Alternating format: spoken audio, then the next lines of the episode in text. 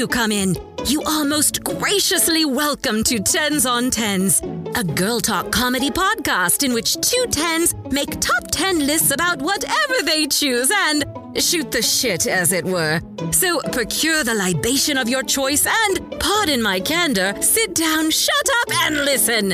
Here are your hosts, the debutantes of debauchery, the queens of crass, the mistresses of muck rockery, Emma and Lo. Um, and anyway, we literally, I, I, Carly counted down that one, and we're on the same wavelength. Yeah, it Yeah. Felt, felt good. I was just telling Lo that I'm really stupid because for us, our season two episode premieres tomorrow, and my ass on the Instagram was like six days till episode one for season two. No, five days. So I had to skip over the two in the countdown, and I hope nobody. I can assure you, I did not notice. You know, so like I was like, I could point this out and be like, "Oh my god, I'm so stupid. I'm so sorry," or I could just not. sweep it under the rug. Yeah, Yeah, I like it. So now I'm calling it out here. So now you guys won't know until it's been out. Yeah. Honestly, exposing yourself is better than someone else exposing you. I didn't even notice. The graphics look really good. Thank you. Yes. Um, thanks Canva. Sponsor Sponsor. me. thanks. I wish. Oh my god. So we had such a blast at Lo's birthday party. Ah, it was so much fun. It was so fun. We got messy. up and embarrassed ourselves in front of our significant others, Yes. which was really fun. Was fun. Um, but now we're here. Speaking of significant significant others, Oh, um, yes. this was such a fun episode to do because I am obsessed with a bad boy. Oh, same. Yeah, we love him. We love to hate him. We love to kiss him. We love to dream about him. We love to dream about. We love to kiss our pillows and pretend we're kissing them. Mm-hmm. Mm-hmm. And it, I don't know wh- where this comes from, but where, why do you think women are so into bad boys? Well, I was just gonna ask you, like, I know you and I are into it. I've been into mm-hmm. Bad Boys for like a, since a really long time, but is it universal? Everybody likes a bad I think boy? it is because women love a project. I think that's what it is too. they want to be the one person that changes them. Like that's that's what it is. And I know that that's so stupid and like stereotypical, but tell me I'm wrong. Do you know how many times I said in my notes like he's an asshole to everyone else except for this one person? like that that would be so special.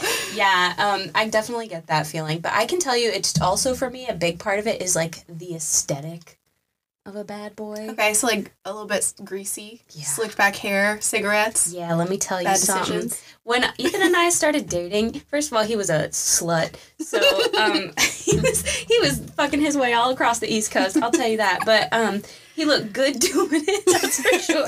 He he had a motorcycle and like a little white shirt on. And one time he like came to get me for a date, and I was walking down outside to see him, and he's leaning up against his motorcycle in his white t-shirt and his leather jacket, and smoking a cigarette. And I was like, shut, shut the fuck up. Yeah. Are you joking? Yeah. You look so good. Fuck you. Um, but anyway, I ended up being that one girl who Hey, changed him. I love So it. It does work out sometimes. Well, it's quite confusing, right? Because we grow we grow up on like Disney princess and princes, and like the princes obviously treat the princesses really well. So then, when do we make the transition from like being treated like a princess to being treated like garbage and thinking that that is better? I'll tell you what. Um, it stems from the movie Aladdin. uh, the scene where Jafar kidnaps Princess Jasmine and puts her in that slave suit and shit. Is that where it comes from? Yeah, and everyone's like, That's like, the one defining "Hmm." moment. Yeah, she's in fucking sh- like handcuffs and stuff. And if it, it didn't make you gay, it made you into bad boys, So- or did both. Or did both. So Well, I had my first boyfriend at 15, and I remember like he was, I was such a goody two shoes, and he was very much like he smoked weed and like went out with all of his friends, and he was like really into like fast cars. I was so attracted to it because maybe it's because it's like mysterious. It is a little, um, but you know, I think as you get older, you're kind of like all men are not mysterious; they're just dumb. Um, And then you get to our age, and you're like, I actually just want somebody that treats me well. I just do you have a four hundred one k? Stability. So it was really fun to like kind of go back and get into that mind's like headspace of like why was I into this. Um, Which I still am for the record. Yeah, and let's let's be real here. The, it, it- some of these men are problematic as fuck, but we don't. We're not here to talk about that. Okay, listen, no judgment zone. Okay, these men have done horrible things Some of them in real life. One of mine on my list. I'm like, you've done bad things in real life. in real life, but no no judgment here. Are they sexy? Cool, that's what we care about. The pod closet is a judgment-free zone today. This is true. Um, unless you talk about Bob Belcher as a sexy man one more time. I will continue to do it. He's not on my list, but oh, no, Also- no, it wasn't Bob that I had a problem with. It was Jerry from Rick and Morty. Bob is sexy, first of all. Jerry, wait, what, what was the list for Jerry? I forgot. That was it. Was like the Dilfs episode. Oh, yeah, way Dilfs. back in the day. And you were like, I would fuck Jerry. I I stand by cannot that. forgive you for this. I stand by that. No one. I will not have sex with anyone from the Rick and Morty cast, especially now. Oh yeah. Ooh. Dude, they're fuck, they're fucking up real bad, and I can't believe Dan Harmon still has a job too. Because Jesus Christ, who'd have thunk that the creators of Rick and Morty were just bad to women? Um, All of us. right? Literally, crazy. Oh God, I keep knocking shit around. I told Lo as we started, I was like, "Oh, our audio sounds great. We just don't have to knock into shit." Yeah, we have our mic set up in like a very, I don't know. She's a professional. Yeah, it looks good, but it is a little bing bang bong. You gotta Bing, hit bang, it. bong. But Anyway, so uh, we have a pizza coming in an hour, so this is gonna be a short one for you guys. I'll go ahead and get us kicked off here. Number ten for me was Khal Drogo from Game of Thrones. okay. so I don't think he comes to mind first for people when everyone's like, "Oh, I love a bad boy." But think about the the impact this man had on this franchise. He was in one season, and yet that's the costume you buy at Spirit Halloween. True. you know. True. Um, there's something about a man in eyeliner with no clothes on. You're like, yeah, absolutely. I'd braid his hair. He'd kill someone for me. The ponytail. So I have a list here of bad traits and boyfriend traits, and we're gonna compare them. Oh, okay. So boyfriend traits: he's protective, respectful, a provider. He will give you a pony. Um, that is important. not something many boys can do. I don't see our boyfriends giving us a pony. yeah, and that's fulfilling a deep desire you've had in your heart since you were an infant. So it's a big one. Bad traits: rape and pillage, murder, Yeah. enslavement, trafficking, arson, controlling temper, whatever. It's fine. Whatever. But pony. But give me a pony. I do want to mention though that I think that I because I've recently started reading the Game of Thrones books because I'm a dweeb. Um, he's a lot nicer in the books. Really? Yeah. I really, really have an issue with the TV show uh, uh, depicting Daenerys and him, and like the first time they had sex is like a rape, right? Yeah. That is what they depicted as. It was awful. Yeah. In the book, it's like a whole thing where he distinctly does not touch her until she says yes, and he only knows like yes and no in English. Like those are the only words he knows. So it's like a really lovely scene about consent, Consent. and they just were like, "How about we don't do that?" How about rape and pillage? So fuck you. But you know, That's classic. I like to imagine my Khal Drogo as Jason Momoa, but nicer. Yeah. yeah. Yeah. So there you go. That's my number ten. Oh, you guys would look cute braiding each other's hair. I know, right? Okay, here's all another thing that's fucking crazy to me. Um, before we move on, is my uncle. He went to Comic Con with like his kids because his kids are really into Comic Con shit. I don't know. They dressed up like Homestuck characters, and um, he went to Starbucks while they were run- running around the con, and he's like, and I ran into this guy who was like six four, wearing nothing but a vest. And uh, I just started talking to him about some dumb shit. We got along great. And then he told me he was at the con. It was Jason Momoa. So they're like buddies. And I'm like, are you joking? So he's just a dweeb in a really hot bod? Cool. oh my Right. gosh. And I'm like, if I look like that, I would also only just walk around in a vest, at vest. all times. If that. if that, you know. Straight skin. Yeah. Yeah, he's, that's a good one. I like that one. Yes, thank you. That's interesting about the book versus the show, though. I pisses me off. Yeah. That's the biggest issue I have with the Game of Thrones franchise is that they always were like, how about this female character gets sexually Yeah, assaulted? violence and sexual assault. Where it's not in the story at all. Yeah. Anyway. Speaking of sexual assault, um, we're gonna ignore the actual person uh, who plays this person. Oh, good. But my number ten is Tom Haverford from Parks and Rec. Oh yeah. Yeah. oh my god.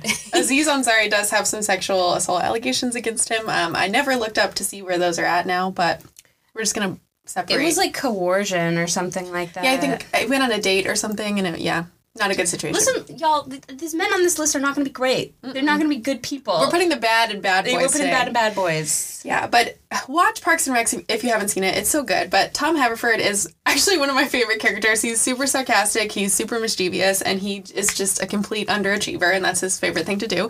Um, and he's a government official for the city of Pawnee, and he works with um, with Amy Poehler's, Poehler's character. Yeah, Leslie Knope. totally fucking blanking. Leslie, yes. So Tom is kind of like an endearing like dirt bag.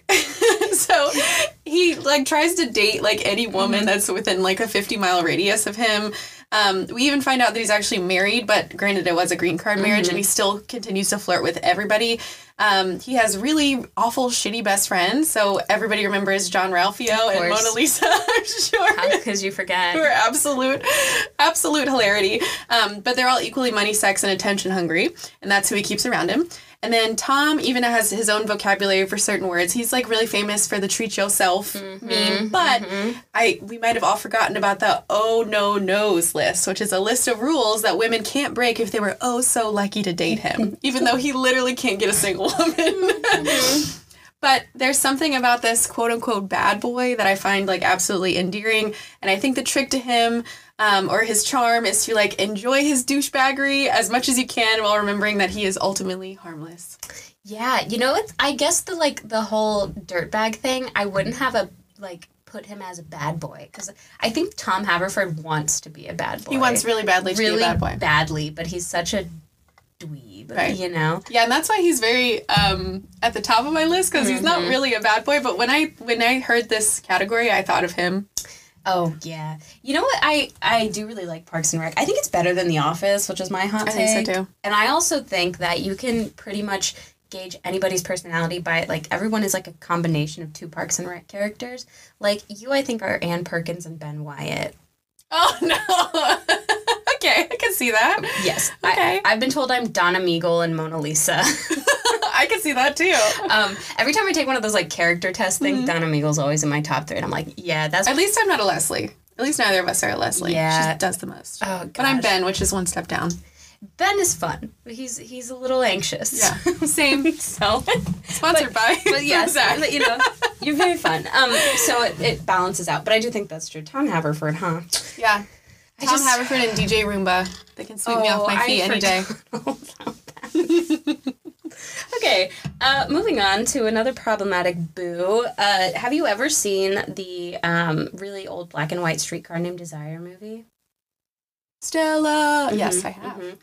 Isn't Marlon Brando sexy as fuck in Oh that my movie? gosh. So toxic, but so hot. he invented sex in Yes, that movie. Yes, he really did. Oh my god! And like, even if you're not into old movies, watching this movie as a young teenager changed the trajectory of my life. I would say so. Because yeah. I think Marlon Brando was actually like the first person to popularize wearing just a white T-shirt. Because that Mm. and was as we know, that really uh, gets you. that's that's the sluttiest thing a man can wear. I'm I'm With like convinced. a little cuff on the sleeves. Ooh. I wrote in my notes his boyfriend traits were dresses like a slut. Capital S L and yells a lot. He's very aggressive. Yeah, I said sex appeal off the charts. Very passionate, which is great. We are going to look over his uh, anger issues and violent tendencies. Um, You seem to be doing that a lot. yeah, that's why they're at the bottom of the list, man. Uh, I kind of ranked them as like, mo- like what I actually want them to be my boyfriend. Okay, okay. So these guys are at the bottom. Like, I just want to look at y'all. Can you just stand Yeah, there? you don't even need to speak. You I just don't- wanna- just. I just want to Don't touch. there's this particular scene in that movie where Marlon Brando's talking to um, Vivien Leigh's character, and he's like, "There's just some cats fighting outside. You don't have to be scared." And then he goes, "Meow," like he yells at her. that shit had me gone. I was like 15, being like, "Whoa." Fuck. I think about it still to this day. Um, so Marlon Brando, if you hear this beyond the grave, hit me up, boo. Yeah. we, we need to have a seance later. Um, he's on my time travel would do list for sure. Oh, yeah. for sure. I think he's on a lot of people's. Oh my god, you have got to see if you haven't seen his like screen tests for that movie too. I have not. I'm a little scared to open the Pandora's box. That is that. That's That's gonna happen to me. I'm convinced that's the sexiest actor to ever go on Yeah. screen. I'm convinced. That's a really good one. Thank you. So my number nine is also from a movie. Mm. Um, it is Patrick Verona from Ten Things I Hate About You. Oh yeah, I, I thought about putting him on there too. Oh. Oh, what a sweet babe. Oh, Heath Ledger, rest in peace. Mhm. So, for those of you who have not seen the movie, it is a take on Shakespeare's classic Taming of the Shrew, but it takes place in a fictional town near Seattle. So, a sophomore student who's played by Joseph Gordon-Levitt, who I also love. Oh yeah, I love him so love much. him, yeah. Um, but his character's name is Cameron. He falls head over heels for the girl of his dreams, who is popular and wealthy sophomore Bianca, but learns that her father has prohibited her from dating until her older sister, who is ill-tempered, hot-headed, um, Kat, starts to date. Right, so can't date until Kat dates. Right. Yeah. So, sh- but Kat is a, a shrew, basically. she's a bitch. she's, She's a, a big she's a little bitch. bit of a bitch. Um, she's a senior, and she's eagerly awaiting the moment that she can like leave town and never talk to any of these people again. So to solve his problem, Cameron, so Joseph Gordon-Levitt, he um, enlists his friend, who is a wealthy, aspiring model and self-absorbed senior, Joey Donner, and that friend finds the only guy who could possibly be a match for Kat, who is Patrick Verona, pa- played by Heath Ledger. And Patrick is a mysterious bad boy who's a junior, which I actually didn't remember this. He's a year younger than Kat. Oh, I didn't remember that, which is kind of sexy. That's kind of cute. And he has a really nasty reputation of his own. So for $500, Patrick has to swoon Kat, go out with her, and break her heart before the end of the school year. But Patrick Verona is like the stereotypical like high school bad boy. He's got like the greasy like hot long hair. Mm-hmm. Like he smokes, he drinks, he parties. Like but underneath it all he's like a big softy, which is just the best. Yes. Um, he's constantly getting into trouble at the beginning of the movie, but as they start to progress, him and Kat, and he's trying to swoon her, he's like getting a soft spot for Kat, which, as we know, if you're an asshole to everybody but the one person, it's like, ooh. It's so sweet. It's so sweet. Ah, yeah, we love that. She gets way too drunk at a party, and he like carries her off of the table after she hits her head on the lamp and takes care of her because she probably has a concussion. And then she throws up all over his shoes, and he's still like an absolute sweetheart Yeah. and makes sure she gets home safe. Um, but as they hang out past this, he starts to develop real feelings for her, and she becomes more vulnerable to him than she has with anyone else, and vice versa. It's the cutest It is- movie of all time. So cute. Yeah, Um, can I tell you of a time that like this movie affected the trajectory of my life? Please do. Um, I went to like a summer camp before high school. That was like essentially like where are we gonna put all the gay kids? Put them in an acting camp. they can learn to do whatever the fuck they want. We'll have open mic at lunch anyway. Um, they I was in like an acting class and the guy that would go on to be my theater teacher in high school was like typecasting all of us and we had to do scenes all the time and I always got scenes from that movie and I was always Really? Bianca. Always. really? I- Yes I, mean, it was we, he was like typecasting me as the younger sister Mm-hmm. and it went to my head that i was like oh so i gotta be like bitchy and cool too nice Yeah. uh, and that definitely And the changed rest is and the history. rest is history um, but i do love that movie the scene, it's such a good movie. what's your favorite scene from that one Oh, that's a good question. Um, I mean, definitely the poetry scene at the end just Oh, absolutely rips my heart That is- out. that's a good one Which I won't spoil it if you guys haven't seen it, but I cry every single time. Mm-hmm. Yeah, it's so yeah. good. I yeah, I, there's so many iconic scenes in that movie. I really think though, just at the beginning where you're meeting Patrick and he's lighting shit on fire with the Bunsen burner Yeah, class, yeah. Like yeah, that shit Yeah. would have had me goo goo gaga in high school. Oh my gosh, same. And then they were talking to him about the things that Kat likes and doesn't like, so that he can like sort of change himself and transform. and he's smoking, and and um, Joseph Gordon-Levitt's character is like, "Oh yeah, Kat hates smoking," and he's like, "So I'm a non-smoker now." he like throws a cigarette out. You don't It's think great. I'm pretty? That's the that's the one for me. Yeah, There was she likes a pretty boy. You don't think I'm pretty? Let me tell you what, I love a pretty boy too. Mm-hmm. If it's not a bad boy, I like an all American dumbass. I really Oh, do. not me. It's one You or can the have other. those. I oh, I'm like, you need to be Also, super they also wear white T-shirt. I think that's, really just that's it. You're either in the leather jacket or the Letterman bitch. Pick one. That's all the you white, get. the white's underneath. You get change of jacket, and then we're good. Uh, anyway, that's that's a great one, and I, I think that Heath Ledger too is just like there's there's a dreamy quality to his face that he looks so sensitive and deep, and you're like, oh, And the accent doesn't hurt either. yes. Ooh. Wanna R.I.P. rewatch to a that. R.I.P. to a real one. They just don't make teen movies out of Shakespeare novels like they used to. I mean, fuck. they don't. God damn, we need to get back to that. Okay. Uh, number eight for me is none other than Jon Hamm's most famous character, uh, Don Draper from Mad Men. I have never seen the show, and the amount of people that tell me to watch it is astronomical. I mean, it's there's no plot, you know that, but that doesn't mean it's not good. Like my favorite movie, or one of my favorite movies, is the Marie Antoinette movie. No plot. There's no plot to that, but I've never seen that either. fucking vibes just the whole time, and it's like every still is a painting. The same can be said about Mad Men. It's Yeah. just visually beautiful and impressive to like the accuracy that it has with its costuming and its characters are fascinating. Don Draper is an interesting like anti-hero. Um, and I could look at Jon Hamm till I die. I could just gaze at him. I Those eyebrows. Oh my god, my best friend um, Lexi, she said once upon a time she was like, "That's the only man I would ever call daddy," and we've called him Daddy Jon Hamm since. So Daddy. Ham. Daddy Ham, I I like me like an older man. Like I love an actor in his fifties. Yeah. and um, I'm obsessed with him and David Tennant specifically, which is like you kind of have to get it to get it. He looks like a rat. I understand, but like I'm obsessed with him. And so when Ethan and I were watching Good Omens for the first time, it was like the first time he'd seen David Tennant or Jon Hamm in anything, and they're both in that show. And he was like, "Wow, they're pretty good actors." And I'm there vibrating in the corner, like, "Yeah, Literally great," vibrating in like trying to keep it together. Oh my gosh, you're like, I'm gonna have a breakdown. And then you're like, Ethan, do you want to hear how this changes the trajectory of my life? Yeah, no, for sure. Um, Mad Men is just like a, a great show. You have to watch it, but like I said, there's not there's not much happening. But Don Draper is an interesting character study. As a boyfriend, he will cheat on you. He will lie to you. He will be emotionally unavailable. Oh, hell yeah, that feels comfy. Yeah, I know this. That's I know familiar. Um, Drama. but at the same time, he will also look like Jon Hamm and be Yeah. rocking those like '60s tailored suits, bitch. You know, maybe that's the key because I have been lied to, I've been cheated on, but they never looked like John. That's why this. I stand by this. You never date an ugly man. You never give an ugly bitch a chance because they will all fucking treat Yes. you like dirt in the end. So you might as well get some fucking strange. yeah, looks good. might as well get some eye candy I live by that. And remember that time I put all my ex boyfriends on Instagram and made people vote How on can I forget? How can I forget that moment? Uh, yeah, I was like, listen, if anything, this just this proves that I only fuck tens. That's it. That's I'm I only date tens, and um, I stand by that because I will never let an ugly man wrong me. That's right. I will never. I love that. Um, so anyway, Don Draper, he uh, will look like Jon Hamm the whole time. He'll be wearing those tailored suits. We love that. He's very love a man in a suit. mysterious. And then also rich as fuck. So oh, like- cheat all you want. cheat all you want, bitch. Have fun. I do not care. I can cheat too. Cool. We are in it. So Who is is he cheating on? Big Booby Hendricks or? no, going on? actually, you know what's interesting about that show is so Big Booby Hendricks, uh, also, also known as Christina, I talk about her again later. So Christina Sorry, Hendricks, who plays um, Joan ha- Hathaway, Haraway, something like that. Car- I don't know.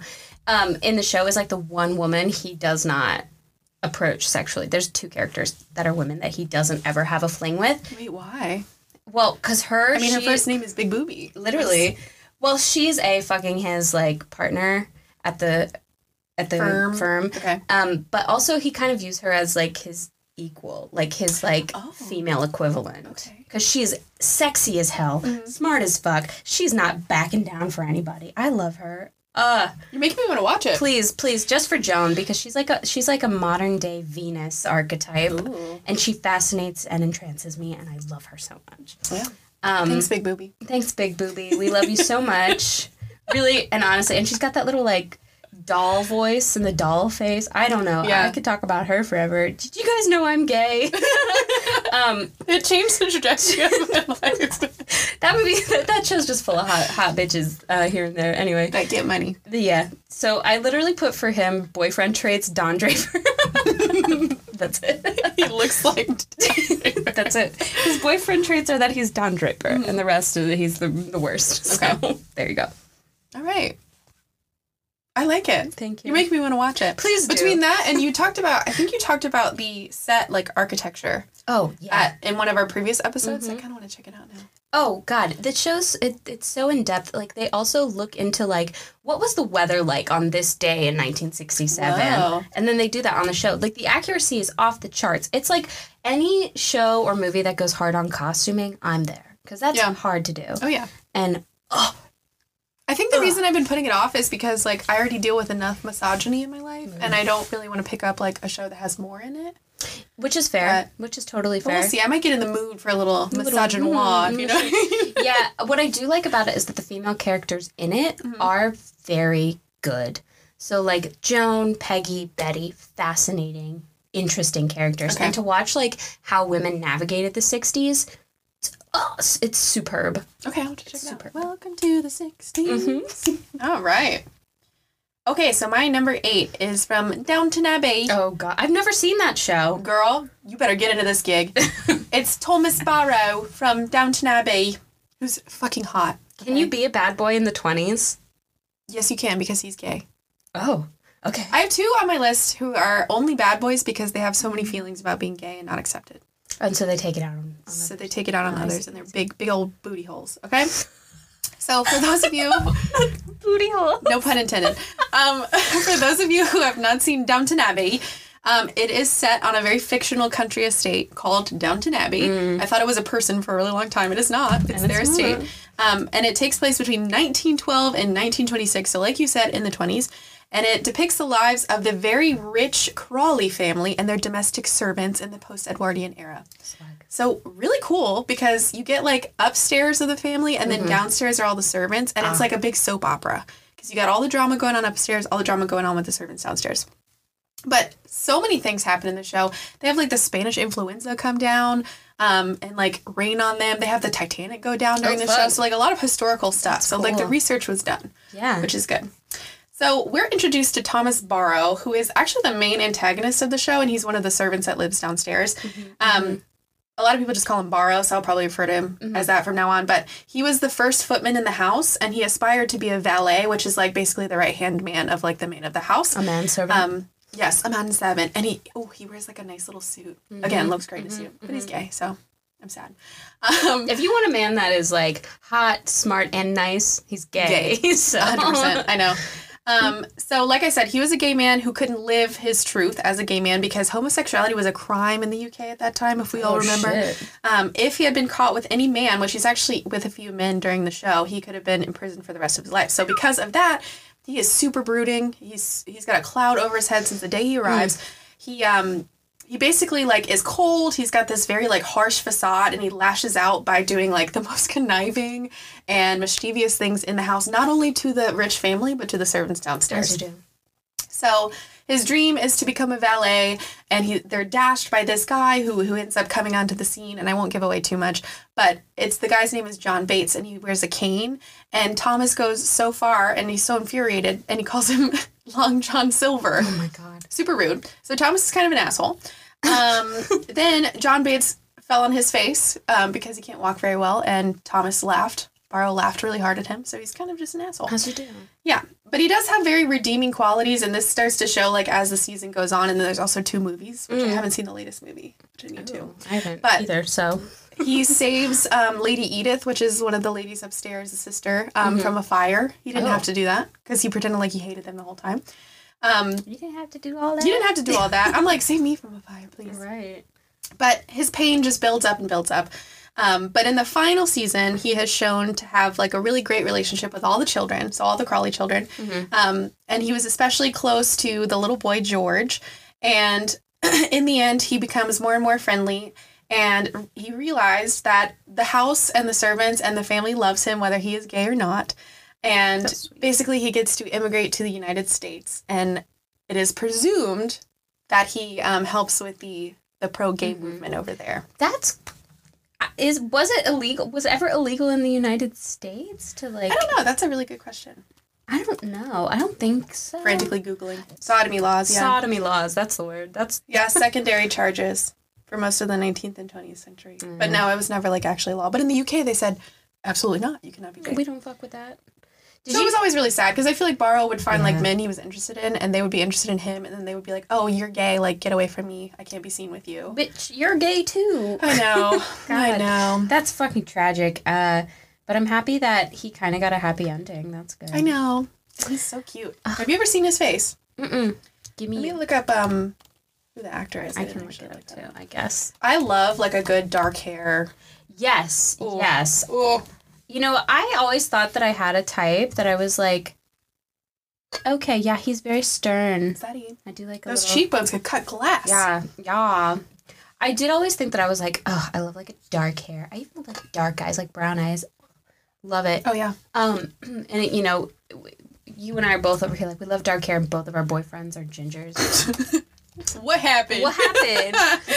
Uh, also, What the happened? actor's name is Rob James Collier. Just so everyone knows, and he is fine as hell. Ah, yeah. Is he gay in real life? Hold on. Do you know what I really? This is He's not. maybe I'll leave this till the end because I don't know who's on your list.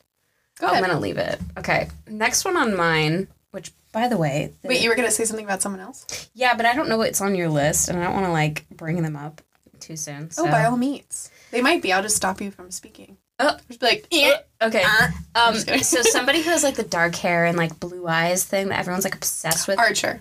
right, right. He's a bad boy. I should have had it. Oh, girl. The- uh, How many times are you going to thirst after Archer on this podcast? As many as I want. as many as I want. because it's my show. Treat me badly, daddy. um, no, Ian Somerhalder is like, I think he's creepy. Oh, I did not put him on my list because I thought you would. No, because I hate him. That's what Oh, I'm the saying. blue eyes. He's that- so creepy to me, and it's weird now that he's older and he doesn't take off his fedora. What are you hiding, What's that? Ian? well, tune in for our celebrity conspiracy episode, and we might talk about his fedora. we fedora. might talk about his fedora. Yeah. oh my god, did you cover that in the next one? no, oh god, I wish. somebody Although I might Google it now. yeah, um, yeah, he just weirds me out. I'm, I'm I don't understand no, it. I don't blame you. I used to have a big crush on him, and then he got older, and then I, I just was like, oh, Oh, I got a text message from our Door Dasher hey, who wants me pizza to go break. meet them with my ID. Which, by, by the way, I can't believe how easy it is to get alcohol on DoorDash because, like, all you have to do is like upload your ID, but it could be anybody's ID. You could just take Yeah, a they a picture. You could take a picture of your mom's ID. They don't care. They'll Mm-hmm. just drop it off to you. I'm. I swear to God, if this shit was around when I was in high school, I would be fucking. I told him she'd be dead in a ditch. I would be dead at it. All of the times that I probably should have been, you know. And here I am. Uh, yeah. And you know what? That changed the trajectory of my That changed the trajectory of my life. You ever blacked out in a field listening to Kesha? No, you haven't lived. Then you haven't lived yet. You ever shotgun a mad dog in a baseball field? No. In a brown paper bag. Uh, you ever mix milk and Kahlua because you didn't have anything else? oh God, this is bad boys, not bad decisions. it's all part of the. It's all part of the shtick, you know. Okay, let me pause. Pause. Doo-doo-doo. All right, hi friends, we're back. Um, Hi. So it's been no amount of time for you. It's been a few minutes for us. We had some pizza and some Oh. cheesecake. It was so good. Fat and sassy. Getting fat and sassy. Let me tell you what, I'm a slut for some cheesecake. I said it once, I'll say it again. I've been thinking about it for like weeks, and it did not disappoint. Okay, I'm glad you liked it. thank you. Because that, that, you know, when you go to a pizza place and you see cheesecake on the menu, that is a gamble. Uh, I don't think so. I think if you're gonna get cheesecake from any kind of restaurant, it should be a pizza place, like an Italian restaurant. Not the right? factory. Cheesecake Factory. Cheesecake Factory. Although their cheesecake is, I don't know. I can't. They give you big. ol- They give you a lot of it, they do. and That's because it's a factory. All they do all day is just pump out cheesecake. They're tired. they're they're so tired. They don't even have time to think about their weird ass decor. No. That's why they they they throw up like sphinx, sphinxes and shit. Yeah, I was thinking about that the other day because my um, parents wanted to take me out for my birthday, but I know that they're kind of picky. So I was like, the Cheesecake Factory has a dictionary of a menu. So I was like, let me take them there so they can flip through 17 pages of the menu. And I was looking around and I was like, why is this Egyptian? What's Like, happening What is here? going on? It's like Egyptian meets meets Tuscan revival Mm-hmm. kitchens meets like Moroccan. I don't know. Do they eat cheesecake in Egypt? Do they do that? I don't think. furiously Googling. Do they eat Is that a thing? cheesecake in Egypt? All I know is I love Here it. are the, some of the best places in Cairo to find a cheesecake. Nobody does cheesecake better than Cheesecake Mania. It doesn't seem like you know, like a like a staple of the cuisine. But Eight cheesecakes you seriously need to try in Cairo. Wait, what?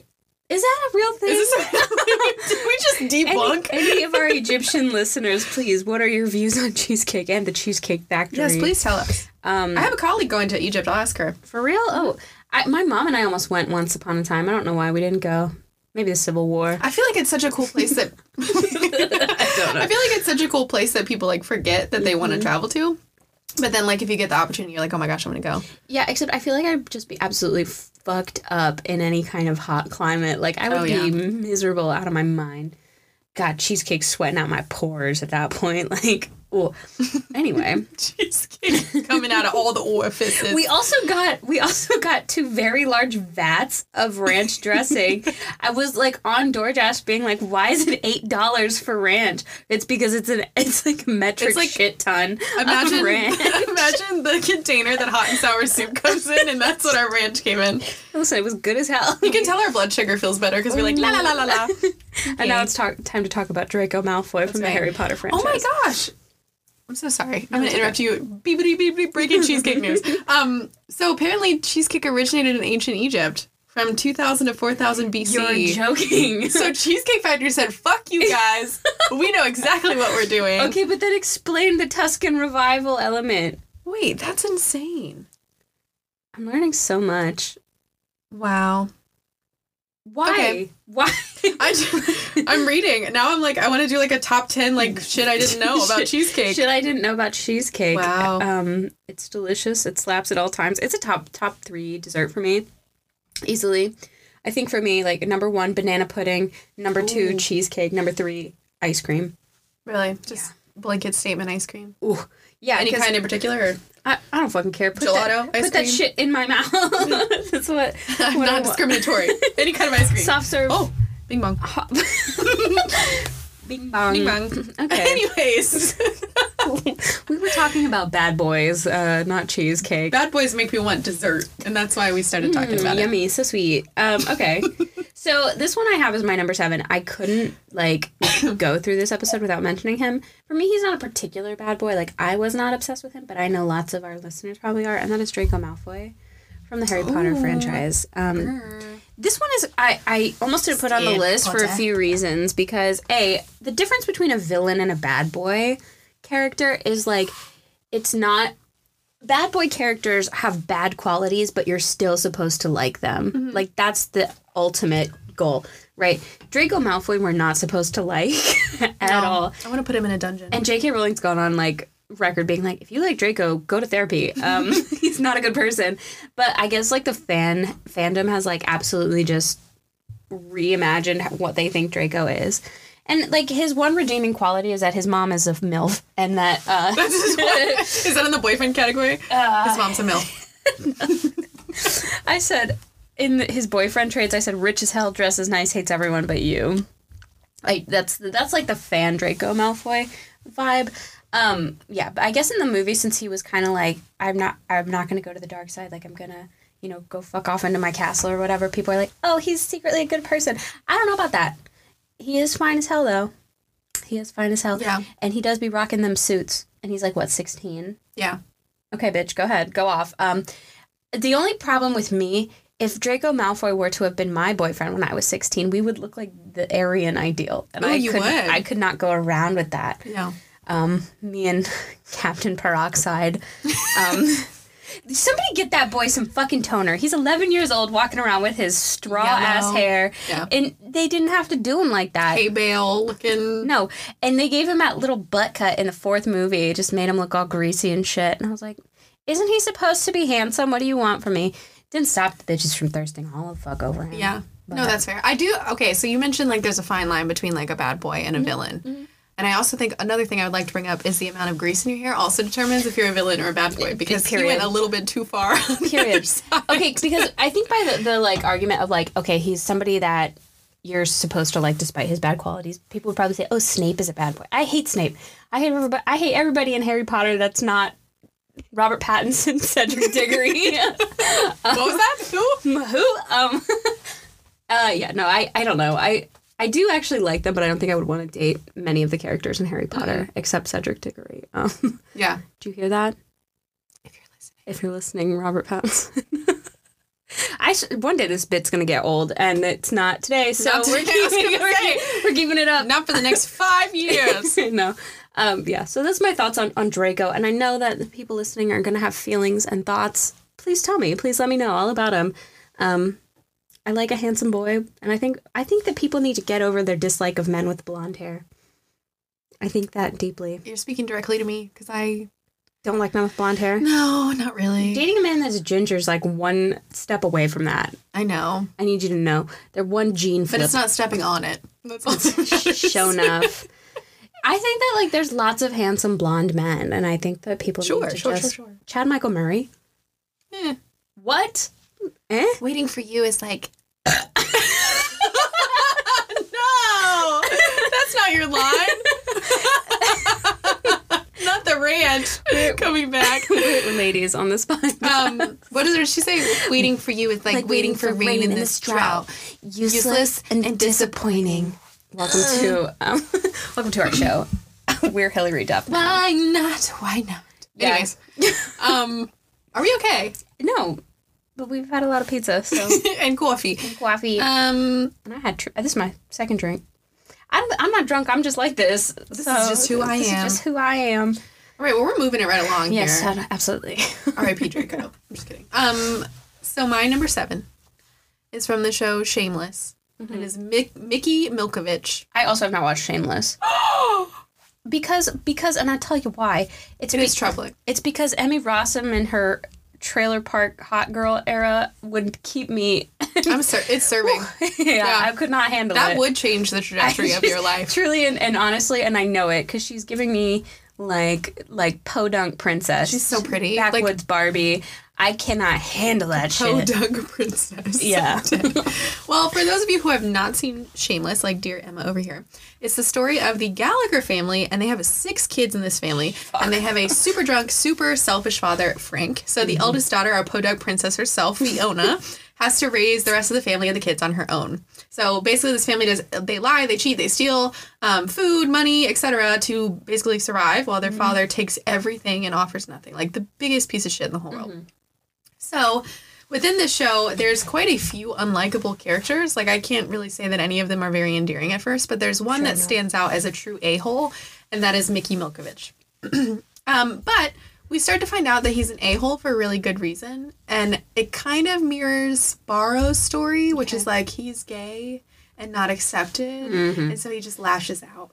Okay, so Speaking of podunk princess, Speaking of podunk princess, um, he is known in the show as one of the most aggressive neighborhood thugs. So he has stolen so many items from stores. He's sent to juvie at a super early age, and he is raised in a family house where there's like a copious amount of weapons. Like his parents are not good people. healthy. Yeah. Um, he was first introduced as a bully to one of the main characters in the Gallagher family, Ian, who has red hair. Mickey has very dark, almost black hair. Um, so no blondes in this story. um, I'm sorry. gosh, what is that even coming from? Truly, Truly. Okay. um, so Mickey is a closeted gay for a long time in this show. Um, he does have a sexual relationship with Ian, who's also gay, throughout season one and two, and he ends up developing strong feelings for him later on, and they even end up getting married. that's pretty cute. Oh. But the reason that Mickey is on this list is I think we've already talked about this, but we all had a fantasy as teens that we would like to meet a bad boy who's a total asshole to everybody but us. Like we're the only ones they're vulnerable with, or they could be themselves around. Obviously. And Mickey is undoubtedly this character with Ian. Um, he's super complex. He displays a lot of different facets to his personality. He's violent. Um, he's aggressive, but a lot of the time it's never without reason. And um, basically, basically he is. He's got a soft, like vulnerable side, and his walls are down with Ian. Um. uh, um, why did I say it like that? struggling to get it I, out. I need to take a nap. Okay. Um, anyways, so Mickey is just kind of a closeted gay bad boy who has a soft spot for a redhead, and I can I can relate. Yeah, you're like "Mm, me. Me. but anyways, so Mickey, um, I actually think there's a YouTube compilation. I can't remember the name of the person who put it together, but there's a YouTube compilation of Mickey and Ian's best moments, and it's just so sweet. Have you ever met somebody in real life named Mickey? Quickly. No, I had to I had to sort through, but no, I don't think so. I Have you? I, I think it's a fake name. I really do. Because His real name is Michael or some shit, right? Mikhaila. Mikhailo. Are you joking? He's Russian. Oh, that's cool. That's fine. Mi- Mikhailo Alexander Milkovich. okay, I see now. Because I'm Mikhail, like Mikhailo. Mik- Mikhail or some shit Something like that. I don't know. I feel like because if somebody's name is Michael, they're gonna go by Mike. Mm-hmm. You know, God, I just I am so twitchy because there's an Adderall shortage. I have been unmedicated for like Oh. a month. It's fine. Um, yeah, I just have, I don't I don't I don't think I've ever met anybody named Mickey for real, Hey, Mickey, you're so fine. which is a shame fine. because of that song. Exactly, Yeah. we should make it happen. Um, I know, like Mickey, like the mouse. that's what I'm saying. You know what I hate? This I know in my back pocket. Every man you've ever met has a Mickey Mouse impression ready to go at all times. Really? At I'll have to ask them men in my life. every single one of them. And if they don't, they know how to do the Stitch voice, and that's worse. So know that. And if you doubt me, My brother does a really good Gollum. I do love a Gollum impression. That's so. He used to scare the shit out of me with it. Oh God! Because I'd be I like down the hallway, he'd be like, "My britches." Ethan does it too, except he does the like the song that he sings when he's like whacking the fish on the rock. It's even creepier. when Ethan's like making dinner, he's like, "I wish I got fish." Like, it's, Anyway, having a boyfriend's That's your weird. bad boy. That's who he turned Jesus into. Christ. I love No, it. no. Here's why I was pissed about this because when I was in college, I had pink hair. So literally, the only guys that ever hit on me were like, the guys were like, "You want to be my anime waifu?" Like that shit. Yeah. And I was like, "No." Just because I got protagonist hair does not mean I want your balls. Okay, get off of my dick. That's around the time Scott Pilgrim versus the World came out too. Yes, yes. Oh my god, I, res- I deserve financial compensation. you are someone you love. compared compared to Ramona Flowers, you might be entitled to financial compensation. Literally. Um. So when I met Ethan, I was like, finally, not some weird ass anime bitch who likes me. And then I go to his house for the first time, wall to wall Gundam figurines.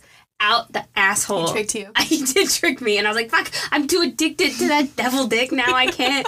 I can't just give it up. Fuck you. I'm pissed. I'm still pissed about it. It was in her closet in a pentagram, just like Free me from this torment." We're going off the rails right now. No, that's why you, you guys come for the list and you stay for the tea. And You've made it this far. know that. And like to any of my family members that listen, look, I am not embarrassed by this, but it might embarrass you to know these things. So just know that going forward. Oh. All right. Um, next one for me, number six is uh, How do we bounce back from that? uh, this way. Number six for me Like is this. is uh, Zach Morris from Saved by the Bell. Never watched it in my Ever? life. Not Ever. even once. Nope. You never saw Jessie I have Spano never been saved by the bell. crack and do dance moves. I'm so excited. And then she starts crying. That's an Mm-hmm. iconic moment. AC Slater in his tight little pants. Wow. Missing out for These sure. are all words I don't know. okay, well, it's a iconic TV show. um, that's like right at the edge of like 80s, 90s. So the the fashion bonkers. it's bonkers. Everybody's Puffy. in like neon puffy like yeah. ski jackets and shit. But um, Zach Morris is the main character, and he's like your cheeky motherfucker, is what he is. he's awful, like the worst fucking person you could imagine, but cute as hell, and uh, dreamy as fuck. Um, he's very charming, cunning. He's got Bambi eyes. Um, he's blonde though. Why are you? He looks like someone's dad. Is he okay? Well, now maybe. I think he's gay. I think the actor's gay. But um, Oh, I see. I was Yes. looking at a current picture. Wow. Okay. yeah. I was like, they put this guy in a high school show? What's going on? well, when he's like a Oh, he's teenager, cute. yeah, he's so cute. I remember having a huge crush on him when I was. this is the picture that came up. I, mean, I was like, someone's dad taking someone trick or treating. What's he's going hunky on? in that too. Um, Oh my gosh, cutie patoot. He had he's on a show right now. I don't know what it is though, but he's actually I want to say he's Armenian, Oh. uh, and they just made him dye his hair blonde. Yeah, bottle blonde looks Yeah, like. but it, it looked real, and um, he as a character was very like. I don't know what's that like quintessential like '80s protagonist kind of guy that's like very cunning and tricky, but like gets all the ladies kind of vibe. You know, that was his gen- Shtick. shtick. and that's just I think rare nowadays in a protagonist. That's very much like a side character kind of vibe. But Zach is a terrible person and a terrible boyfriend and just a terrible friend and all around bad person, but very dreamy to look at. and that would have gotten me. Mm, that, yeah, in high school, I'd been like, whatever. That would've worked. It would have worked on me because I, I love me a pretty boy. I really do. I really do. Um, so for bad things, I said he's cocky. He's prone to betting. He likes to gamble. Wandering eye, manipulative, liar. He likes to gamble? Literally, because you know everyone made a bet. I bet you I could take that girl to the prom, like the '80s. You know, Yeah. that's his whole vibe. yeah, I think there's one episode he tries to fuck the school nurse. My tummy hurts. Literally. Okay, no, this episode in particular, he is obsessed with Kelly Kapowski, the famous uh, girl that was on all the T-shirts at Rue Twenty One forever. Um, I'm looking her up too. yeah, she's got the excellent Ah, aerial bangs. yes, yes. Yeah. So She- gorgeous. She's like the really sweet, cool, popular girl, and he's like obsessed with her. And he asks her finally to like be his girlfriend, and she's like, "Can I think on it?" And he gets super insecure about it. And so, as she's thinking on it, he decides he's going to be in love with the school nurse, who is a fox, certifiably, and I understand. Uh, but to the point where when she comes back and is like, "Yes, I will be your girlfriend," he like ignores her. I'm like, you, you think you got a chance with this 25 year old hottie? You're 16. wow. Chill out. Um, so yeah, he's got Did he succeed? no, of course not good. But I think he and Kelly end up married. Really? Yeah, at in Vegas With the gambling? with the ga- which is so funny because the other character in that show, Jessie Spano, who's like the other cute girl, she goes on to star in the underrated and no one knows this movie enough. What is it called? Oh my fucking god! It's the movie where she plays like the dancer in Vegas. Showgirls, I think that's what it's Want me to called. frantically Google for you? I'm gonna look it up because it's a fantastic movie. Yeah, Showgirls. Okay, let me tell you that this movie has the craziest sex scene of all time, and it's not because it's like good. It's because she's having sex with the guy who plays the detective in Twin Peaks, um, in a pool, and she's flopping around like a dead dolphin. It's t- crazy. Wow. I've learned so much in the last 10 minutes that I never knew. I'm gonna make you watch it right now. We're gonna get your live reaction. Oh gosh. Wait, this to the sex scene? yeah. Okay, I'm ready. Put it on. Wait, so Elizabeth Berkley was on Saved by the Bell? Yes. Okay, wait. Am I watching? Are you forcing me to watch porn? right you please watch it. Oh God, this is the craziest thing I've ever seen in a movie. So this is Showgirls. Yeah. This is not Saved by the Bell. No, know, but it is the same actress, and it literally this single-handedly ruined her career Because it's so bad? because it's so bad. Okay, we're gonna fast forward a little bit. Okay, they're still going at it. Oh, oh! Oh, oh my gosh, she's trying to make her own jets in a pool. Wait, what? Is she having a seizure? No. I think I would have to stop. Is this supposed to be real? Yes. Are you like? It looks like she needs medical help. It's it's so bad. Isn't that insane? I'm sorry, I just had to share because someone had to see it. My life just changed. I told you. When I tell you that that changed the trajectory of, wait. What? yeah. I don't think I'd ever hire her for anything else ever No, again she, either. she did that not was have floppy. oh my goodness. Please, if you guys have not seen the showgirl sex scene in the pool, I have one word to describe it. Floppy. it was floppy. It was floppy. floppy, crazy, and, and and completely in earnest. Anyway, Wow. moving on. You know how they have stories? Uh, I'm sorry, I'm not done with that. okay. You know how they have. no, we're coming back sorry, I'm not done. You know how they have stories about like guys like breaking their penis or like fracturing their penis? That's how that shit happens. So that shit happens. You're just like, wow, that would never happen. That's how that happens. Because you know, like in that moment, she's like, "I'm killing it right now. Right. Like, it's this is it. I am absolutely She's basically doing it." the worm. Like, wow. if for for those who cannot see, let us describe this. They're in a pool having sex, and she starts getting really into it. She falls back, and he's still holding on to her, and she's flopping in the water, just absolutely like a Quite squirmy. like a dying fish. Yeah. it's insane. Like in and out of the water. Just Oh my god! wow. Okay. And her hair's flying all over the place. fucking crazy. Crazy. All right, Elizabeth Berkley. so okay, back to Bad Boys. I'm so excited, and I just can't hide. Okay, so my number six is Daniel Desario from Freaks and Geeks. Oh yeah, yeah, yeah. I thought about putting him on mine too. Uh, I love him. Um, so Freaks and Geeks, for those of you who have not seen it, very, very good. It's set in a suburban high school in the 1980s, and it's a tale of two groups, as we know, the Freaks and the Geeks. Um, Lindsay Weir is caught in the middle, and she's a star member of the Mathletes at this McKinley High School. And then she starts to associate more with the Freaks. So we meet Daniel Desario, who's kind of like the the leader of the freaks, I would say. Um, he's cool. He's a charismatic burnout who has a bad side of being kind of selfish, but he always seems to pull through for his friends. Um, fans, including myself, have a very soft spot for Daniel for a few reasons. So, number one, we learned that growing up, he's had to take care of his father, and he also handles all of the family chores for his wreck of a mother. So he's had a very bad childhood. Which something about that I just mood. Um, wait, I didn't have a bad childhood. Me but either. but like when I meet someone else who did, I'm like, oh, Oh, let me save you. Yeah. yeah. Number two, um, his older brother left the family in the dust to pursue a life of drug addiction. So As you do, as you do. that's number two. Um, number three, he's self assured and cocky, but that's to hide his deep insecurities, which we love deep insecurities in a bad boy, um, about his level of intelligence. He doesn't want to be an unsuccessful burnout like his brother, um, despite having the image of an unsuccessful burnout, anyways. I He's- mean, that's yeah. like his biggest fear, right? One of his secrets on the show is the fact that he's two years older than all of his friends because he was held back and he doesn't want anybody to know. Um, he doesn't care a lot about learning. He's more interested in his career in music. And he puts it in one episode rock and roll doesn't come from your brain.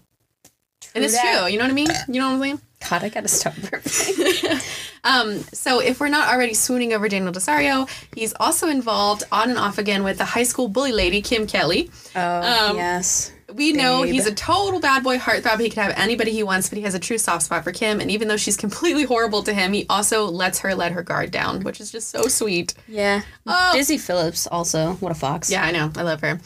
But Anyways, so that one was short and sweet, but who doesn't love a high school burnout who's a little insecure and has a heart of gold? And and you know he's an ass. We know this about James Franco, but he is dreamy. He does he does such a good job of playing this role. Mm-hmm. Like I feel like James Franco, speaking of typecasting, gets cast in which he probably does himself because he like produces the movies, but like. Mm-hmm. he plays the same character over and over and over again. And Daniel Desario was like, the first one. yeah, kind of Yeah. the first one of its kind of him playing Yeah. that, and he just really fits it well. But I'll say about that character compared to all of his other ones, like his other characters are written like comedic takes on that Mm-hmm. trope, and his Daniel is like a little bit more serious. Like the It's show's very still real. funny, but Yeah. it, it's grounded more in Yeah, reality. I You're agree. Totally, totally it's right. such a good show. um, and it's such a shame it only had one season. I know. God, what a, what a crime. Linda Cardellini, Jason Segel. The little brother kills me. Oh, he He's so funny. What did he go? He went on to be in like CSI or Law and Order or something, something like that. I don't know. Oh, really? Did he? Or Bones. I don't know. I'm glad he's not something. done acting. I 'cause he think- was hilarious. all of the, the the kids in that show went on to have really interesting careers, but they're usually like background characters. But you'll notice them in like an HBO show or something. Oh hell yeah! The one kid with the glasses I see everywhere, Really? everywhere. but he was the best part. I loved. I don't Yeah. know what his name was. Anyway, okay. And then we all know Lindsay Weir is uh, Linda Cardellini. Linda Cardellini, and she's Yeah, she's also in Mad Men. Sexy Velma. Is she?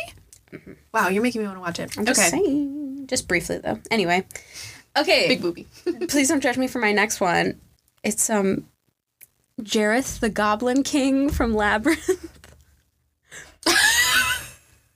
Are you kidding? No. Okay. His bad traits, he kidnaps babies. Yeah. Um, he does have some creepy involvement with a child. It is hinted at. But his boyfriend traits are he is David Bowie. Okay. Castle.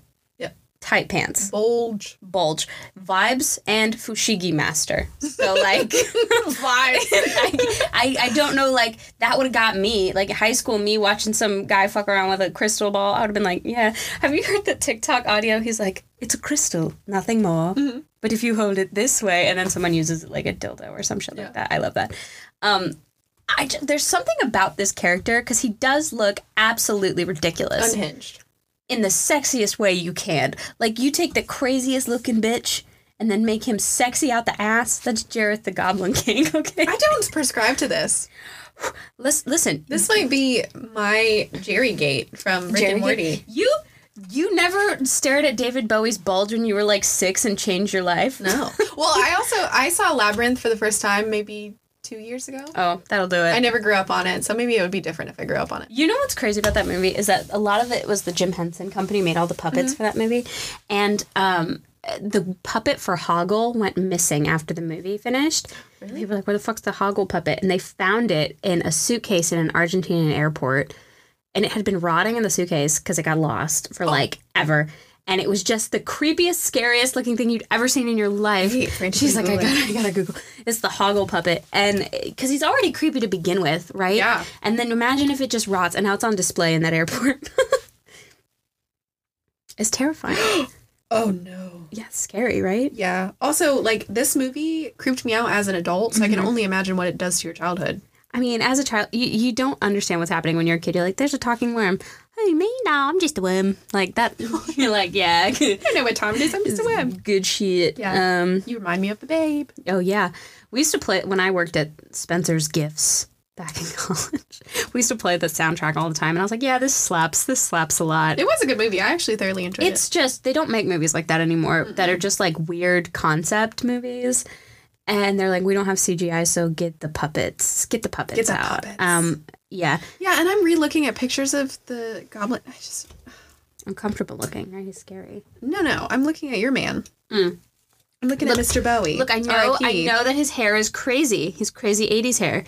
I would expect nothing less from a man who was the king of the goblins. Well, and you know, kind of like the piratey, like unbuttoned shirt. I guess I could, I could see it. Okay, I'll be open-minded. Okay. I feel like I'm more attracted to Jennifer Connelly in that movie than I am David yeah, Bowie. but she's like 13, so you don't keep it together. She does look good in that movie. I will say this about David Bowie. He was like, listen, why are y'all making them have like a romantic relationship? She's a child. yeah, in her dream, the the dance. Yeah, that that was. Oh, that's a good. That's a great scene. That that outfit she's in. But She he, looks like a Bride of Frankenstein. she looks so good. Yeah. Um, but he was like, "Look, I don't. We're not gonna. We're not gonna do the romance plot. That's ridiculous." So you know, hats off to you, David. Love that for you. yeah, and honestly, I just put myself on the, the same level as Yeah. his character by saying I was attracted to Jennifer Connelly, but Jennifer Connelly is and always will be a beautiful She is so gorgeous, and her eyebrows are killing it in that movie. They're What's so the movie dope. she's in where she's riding a rocking horse? I do not know. She was in that Alita Battle Angel movie, and she looked good as good in that one. She- Milf. MILF. That's I on your pros say- list. I have to say, yeah. No, she does. She is beautiful. It. She's breathtaking in in Labyrinth, especially in that like white dream sequence gown. Wow. Okay. I'm going to get us back on track here. Uh, this is going to be a three hour episode. So, oh my gosh, is it already almost eight o'clock? Swa- I have real work to do. Okay. okay. Um, moving right along. Number five, Boy Meets World, Sean Hunter. Oh, yeah, the yeah, floppy yeah. haired boy of our dreams. The butt cut of the century. Yes. Okay, so Sean Patrick Hunter is one of the main characters from Boy Meets World, and Mm-hmm. he's also Corey's best friend. So Corey is the main character. Um, he has a super rebellious attitude, and he's got popularity, and he's often used as a foil to Corey, who is awkward and a little bit neurotic. Sean was always the good-looking, floppy-haired representation of our '90s bad boy dreams, without being an actual bad boy, which is why he's so high on my list. Mm-hmm. Yeah, because he's actually fair. a really good person. Very sweet. So he's kind of like Daniel Desario in the sense that like he grew up in not so great conditions. Mm-hmm. Um, he was in a trailer park when he grew up. He made, excuse me, bad decisions here and there, but otherwise he was a good, loyal, and upstanding person. Um, even more so because he had Corey around to remind him that it was never too late to do the right thing. Mm-hmm. Yeah. Without Corey, he'd probably be dead in a ditch somewhere. But He well, Corey and Angela. He had that fox on his oh. Angela, yes. Oh. But anyway, so about his childhood, like I said, he grew up in a, ta- in a trailer park. His mother abandoned him. His father was completely useless, and everybody he ever cared about who like didn't have the last name Matthews like died or abandoned him. um, because of Corey's influence, Sean never truly fell from grace. So there were times when Sean tried to fall off the wagon. So one time, one episode, he blew up a mailbox with a cherry bomb. Oh, Um, and then one time he tried to run um, with a rougher gang than Corey because he was like, my relationship with Corey is fragile and I need to find other friends. And then he like went way off the deep end. curly headed mop head motherfucker. I know this butt haircut, dude. Um, but every time he strays off the path, Corey aggressively yanked him back onto it. And Sean deeply, deeply appreciates Corey for that, and he says it really often. So Sean's really good with his words, which like, oh, emotionally intelligent. Oh, Yeah. so Sean is also insecure and worries about the same things that a lot of us worry about. He's worries that he's not good enough, that he won't amount to anything, that he's going to hold his friends back, or that they're going to leave without him, or that he'll turn out like his parents. And again, what is more adorable than a floppy haired 90s crush with insecurities? I don't know. A floppy haired '90s boy, bad boy, insecurities. Um, you know who I really had a crush on though was um the brother Eric. Did you? Oh my god, I love a dumb boy. I love a dumb hot boy. It's true. You have said that. You have said Uh, that. yeah, I really enjoyed him, and also Topanga. You had a crush on Topanga? She had nice lips. Topanga, Topanga was that bitch. First of all, body like a brick house. Okay, um, and she, she didn't, she didn't give a fuck. I everything she said, I was into. Her hair was beautiful. There's that one episode where Corey's like, "I really like your hair," and she's like, "Fuck you," and cuts it all off. I was like, "Yes, Yes. Or when she was like a little girl and she does that whole thing where she's like. In my society, we put all the men underground for breeding purposes. T, I love her. I love how this list is like bad boys, but also let's talk about how hot like the Let's the talk about their characters are. girlfriends. Yeah. oh my god, I looked up the cast just now. Mr. Feeney is getting up there in years. He's getting old, but what a what a good character. Um, yeah, Mr. Feeney. I think that Boy Meets World was one of the better sitcoms to come out of the '90s, and it ki- wholesome. It is very good, it, and it, it stands the test of time. And then you know, I think a lot of Disney sitcoms try to follow it, but it just they don't have the magic, Agreed. and a lot of it comes from just the chemistry that this cast had. It's so heartfelt, touching, well written. If you need Real. In real boy meets the real world. That's right. If you Oh, need gosh. to binge something, please go watch this yeah, one. it'll make you feel good. it does, and it's it's great. Anyway, okay, because we're gonna speed this along for, for the sake of this girl that's got work to do later. um, this one, because you have not watched this show, um, and I've talked about it before, and I've talked about this person before. And Gilmore Girls, we're coming back to it. I've it got Jess? yes, of course it's Jess. he was on every list Because because Lori's dreamy, you're gonna tell me Milo Ventimiglia at 19 wasn't hot no, as he shit? was hot. Oh and my he's a floppy haired dude too. god! Okay, A little bit of grease, just enough.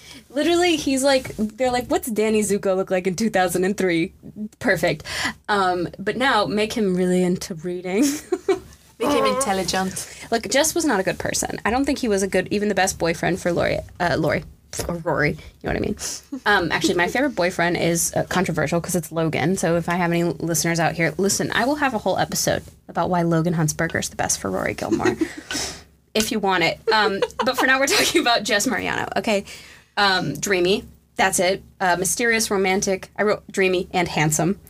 Uh, likes to read, has deep conversations. He's really like invested in learning about whoever he's with, which is like the bare minimum. I think that men need to get to, but like if they're gonna do it, at least be sexy, you know. Um, so he pays attention to the little details, and he's always like surprising Rory with like cute, like thought out things, which I'm like, that's great. We love that. Um, bad things, grumpy all the time. That gets annoying. Get over it. Go to therapy. Yeah, moody. He's rude. he internalizes his issue, and then he just like ghosts Rory. He just like leaves, which um, un- you will never be forgiven for your sins. I don't care how swoopy your hair is. Yeah, but she didn't let herself get hurt by an ugly guy. So that's good. Exactly, Rory. And I've always stood by that. she said, I will let Jared Padalecki and Milo Ventimiglia just rule, ruin my life, but nobody ugly. And that I respect. I really do. Um, she was like, Who are the hottest boys in school and how can they destroy my confidence? Right. Stars Hollow. Get up. Stars Hollow, yeah. Um, I don't know. I think that they were set up to fail from the, from the get because everyone was like, Rory's the golden child and we hate Jess. so like they were never gonna work out. But they could be very attractive while doing it. I So just he's a bad boy because he's like moody. yeah. His whole thing is that he ha- comes from like a bad like family. Like his mom was not really involved with him. Like I think Luke is his uncle who takes him in, and he's basically Luke. But less emotionally mature. Speaking of hot man, Luke is very sexy. However, however, hat fishing. That hat is covering his yeah, bald yeah. ass head. True. Uh, True. So Jess it won't is be the last time we get have fish. yeah. So Jess is, is Luke with hair and 16, I think Nice. it's in the show. Um, but yeah, so he's got that whole like, nobody loves me, everybody I love abandons me, I have to abandon them first kind of thing. Avoid an attachment. Yes, and then he also like he likes to antagonize Dean when Dean and Rory are together because he really likes Rory. But once he and Rory are together, he like fucks off. Like, what do you want? Figure it out. It's kind of like uh, your Zach character who asked somebody to be his girlfriend and then was like, "Oh, you didn't answer me." That's quintessential bad boy shit. they want something until they have it. beauty. Yeah, which sucks. Anyway, that's moral of the story, kids. Don't let a ugly boy ruin your ruin your life. Yes, if that's the one thing you take away from today, it's not it's not tell men to go to therapy. It's don't let ugly men screw you over. Because someone's gonna do it. You might as gonna well. do it. You look. You have the rest of your life to fuck a dad bod. You use your good titty years on a six pack. That's I'd right. Stick by that. you use those good titty years. Oh my gosh. Okay. Number four, we have Eddie mm-hmm. Munson from Stranger oh. Things. I am shook if you didn't put this on your oh list. Oh my god! It's because the Eddie Munson TikTok horror show. We'll talk going about it. You go. You do your thing first. Are you gonna ruin my life? No. something bad Do you want me to tell Joseph about this? Quinn? No, nothing bad has happened to him. Everybody just loved him so much on TikTok Same. that it became like a fucking thing, and people were annoying about it. Like people wrote like songs about Eddie baby and like shit. Oh. and it's bad. Oh wow. Okay. Well, we're, we're gonna scroll right past that. Right past that. Yeah. Um, so all of you have heard of Stranger Things at this point, and especially if you're on TikTok, it sounds like. But Oh if you haven't, this series is centered in the fictional small town of Hawkins in the 1980s, um, and they're basically plagued by a hostile alternative dimension known as the Upside Down. and basically, the Upside Down happens because humans were experimenting, as they tend to do, in a facility, and they accidentally open a gateway between the Upside Down and the normal world. As you do. Scary, spooky. Okay. So fast forward to season four. So there's a lot of stuff that happens in between. But in season four, we are introduced to Edward, quote, Eddie Munson. He is like, he's so cute. He's like a quirky bad guy. Um, definitely an outcast, but he has that extremely soft side that I, extremely soft side? Yeah, extremely a- soft. that's what Is that the word I'm looking for? That's what I call the other side of my pillow. It's got a soft belly. See, um, extremely he has an side. extremely soft side that I'm always looking for. He is the leader of the Hellfire Club, which is the Dungeons and Dragons or D and D club at Hawkins High School. And he actually witnesses the brutal murder of Chrissy Cunningham at the hands of an unknown force. So he goes on the run, and all the citizens citizens of Hawkins are like really pissed because they think he's responsible. But eventually, he becomes an ally to the main characters, so like Eleven, Mike, all of those good people, because of their knowledge of the Upside Down, and he assists them in stopping Vecna from opening the gates. So he only appears in one season, but as you know, and as everybody on TikTok apparently knows, Eddie quickly became popular with the fan base for his goofy personality, his um, unbridled enjoyment of rock and roll, and all of the things that he's into, and his character development, which basically has him running away as a coward to a really selfless, honorable um, hero. with like the coolest death scene Oh, you've ever seen. the seen. coolest thing ever. I don't even know if he's dead for real. I really hope he's not. I don't know, but it was cool as shit. That's how I want to go. Yeah, seriously, playing the guitar, a bunch of bats flying around you. Um, so one of the cutest parts, I think, um, or where we kind of see Eddie shine, is his brotherly relationship with Dustin. Oh, yeah. Um, so they head off to like battle all of these terrible creatures in the Upside Down, and Dustin tells this really like corny, corny joke, and Eddie kind of makes fun of Dustin, but then promises him to literally never change, and it's just like the cutest thing ever. Um, Hawkins is like makes fun of him a lot for being different and wrongly accusing him of the murder, like I talked about. But Eddie totally refuses to back down from who he is, and he encourages other people to be who they are as well. Yeah. And at the end, um, I remember shedding a tear at this scene, but Dustin is talking to Eddie's uncle after Eddie's sad end. And he says, I wish everybody had gotten to know him and really know him because they would have really loved him, Mr. Munson. They would have loved him even in the, even in the end. He never stopped being Eddie. Despite everything, I never even saw him get mad. He could have run. He could have saved himself, but he fought. He fought and died for this town, this town that hated him. He isn't just innocent, Mr. Munson. He's a hero. I'm fucking out on the verge of tears, dude. I know. It's just so It's sad. so sad. And also, final points for the courts. Joseph Quinn is the hottest motherfucker alive, and he's British. That hairline holding on for dear life, babe. I don't care. Catfish me all you want, boo. It's holding on for dear Oh. life. Um, Eddie is a great character, and you know it's the worst. The beef I have with Stranger Things is that every season they're like, "Here's this wonderful character that you're gonna get so invested in. They're gonna be fucking killed by the end of it." So, Actually, time- you know who I didn't give a shit about? Barb. Barb, She oh, could have died. I didn't care about her. you know, I that to me, okay, I. I'm always somebody who's gonna be in the in the in the corner of the fat bitch, but uh, that actress to me is so unlikable. I agree. Did you ever see She the movie in she was in? Uh, Dump- Dumpling? No. No, that No, I like her. that movie a lot. That's a different actress. She was in Sh- something is a total loser. Sierra Burgess is Oh, a yes, total yes, yes. loser. Okay, yeah. That is the worst Yeah. movie. It's supposed to be a take on Cyrano de Bergerac, but it's just this Barb character being like the worst person you've ever seen That's for the two one I'm hours. It's yeah. awful. Yeah, it's, Anyway, it was pretty glum. so bad. Soundtrack's great, but um, so what I do love about Stranger Things though is that Eddie Munson and one other character are perfectly giving me that bad boy versus like dumb idiot himbo. Mm-hmm. Can you guess? Billy? No, he's the mean one. I do I like. almost put Billy on my list. Sexy. Yeah. He's evil. Himbo, Himbo. Who's the Who's the Oh, dumb? Dustin. No, who's the I dumb? mean, not Dustin. Um, dumb Steve. pretty boy. Yes, Yeah. Steve. I Oh, will love do Steve. anything for Steve. I know, me too. ah, that's what I'm saying. When I, would love, do anything for Steve. and I will do that. Steve, are you listening? I will tap Um, that. So like I that's what I'm saying. Like I really love like a just a dumb idiot American. See, I think I think that I only like them when they have dark hair. Like I think if they're blonde and dumb, it's too on the nose, and I'm like, nah, I'm good. See, I yes, but then also I think about Kristoff from Frozen, and I'm like, yeah, all right, all right. I just love a I love a dumb idiot who's like full of respect woman juice. Yeah, I do like it. that juice. Oh, I'd be sipping on I like it. me like a Kronk from Emperor's New Groove. My spinach pies. Oh yes, please, absolutely. I Oh my gosh, he's an endearing bad guy. He's Oh. like not even a bad No, he's guy. not. just like a man for hire. Kuzco. Kuzco's I don't poison. I don't know. Um, anyway, so I do I do think that's a really good one. But you really have to look into these fucking TikToks about Eddie Munson. That shit blew up. Oh, They're, you know who they're also doing that to? Uh, Wednesday from the new Wednesday Addams show. I watched the first episode and I never finished it. I need to do that. It's it's I. People are like making her like their weird uh, focus character. Like an icon. Y- Yeah, but like in a weird way. Chill out, like chill. Yeah. It's fine. It's not that serious. Fandoms ruin scary, everything. scary oh my god! But even if it wasn't that, it would have been Tumblr or some shit. Or something, yeah. Everything good is ruined eventually. Thanks, everyone. Thanks, guys. You can be a fan of it, but shut the fuck up. Thanks. Speaking of, um, we're gonna talk about Buffy the Vampire Slayer. okay. Ooh, the blonde guy. yeah, it's the blonde one. It's the blonde one. I haven't seen this in so long. Wait, did you watch it though? so long ago. Like I probably couldn't even tell you what happened. Oh my god! I need to Okay. rewatch. Buffy. Buffy is a top five show for me easily. It's like a going back to. I will rewatch the show constantly um, for lots of reasons. Sarah Michelle Gellar. You already know how I feel about her. Um, but like, just the story's great. The costuming's wonderful. Also, it was funded by Dolly Parton. Was it really? yes, Oh. and she didn't tell anybody No until it's so like five years ago. She's like, by the way, this is my little project. Joss Whedon, we don't talk about, but everybody else, um, fantastic. James Mart, is it no, not James Marsden. What's the actor his that plays this character? By the way, the character is Spike. If we we, Oh, yes. we didn't pick up on this, what's it's James something. Also, while you're looking that up, I, I just had a random thought and I need to say it out loud.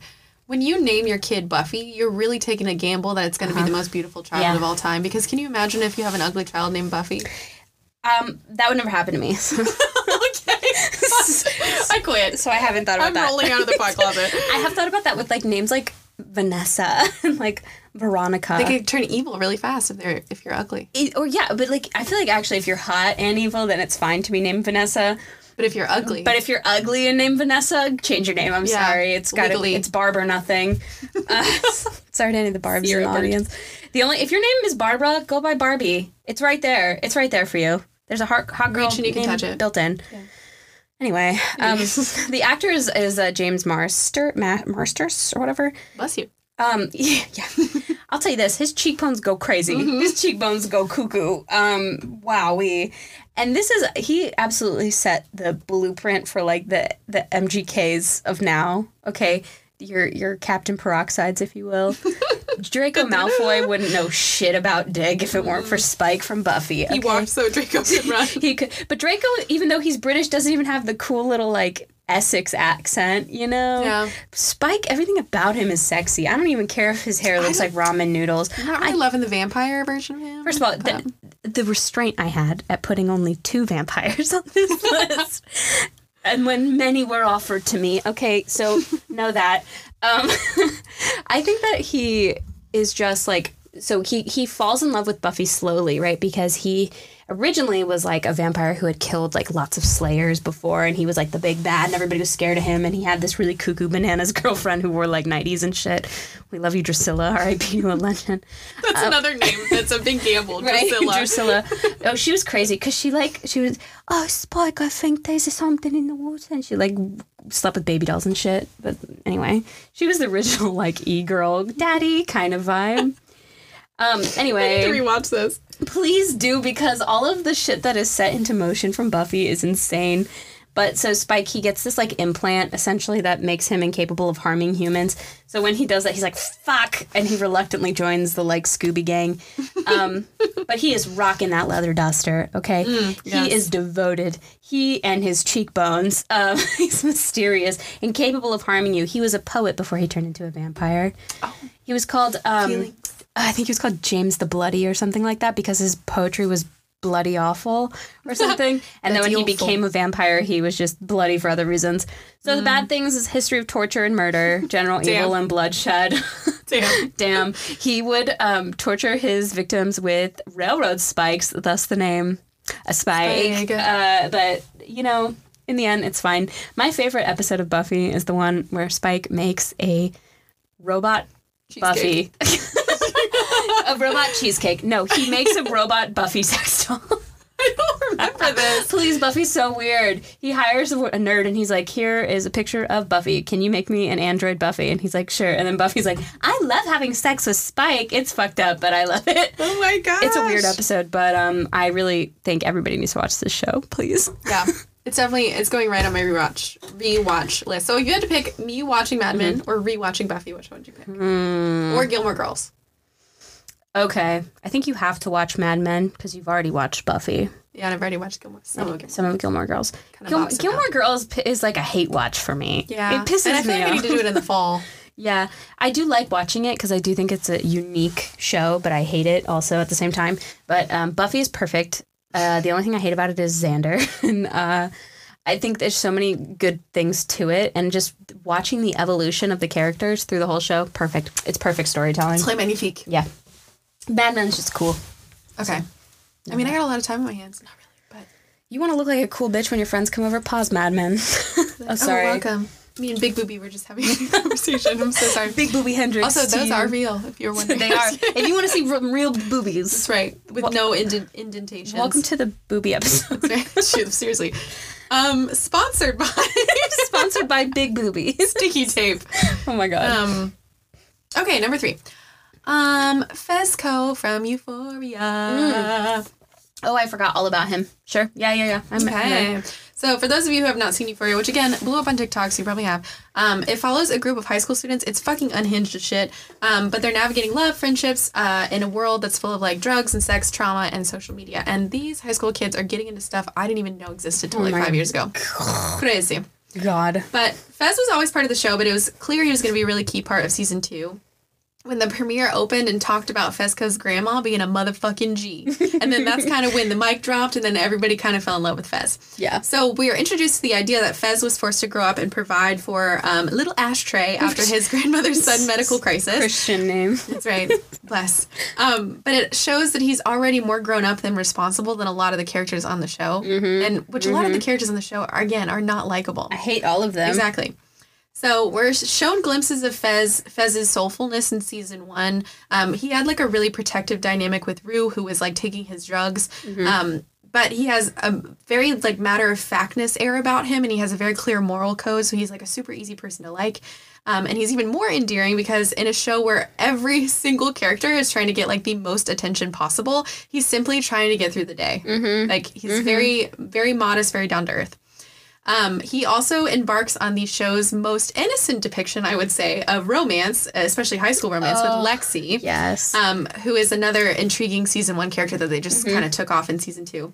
My favorite Nepo baby. Oh, Yeah, I know, Maude right? Yeah. Um, but they're like the the Romeo and Juliet of Euphoria. Like it's so sweet. They're they're like drawn to each other, but they come from two totally different worlds, and it's just really cute. But so the way the Euphoria show slowly builds this relationship with Lexi, from their meet cute at the New Year's Eve party to their sweet phone calls to the moment that the note he was supposed to give her at the play she puts on hits the glass strewn ground after the shootout, was just like tragic romantic storytelling. Yeah. Um, and we all know the trope of like a drug dealer with a heart of gold. It's been depicted in plenty of movies, been depicted in plenty of shows, but it's no surprise. Like Fez is just resonating so deeply with so many followers, and I fell absolutely Yeah. in love with him. Yeah. Oh, and Angus Cloud.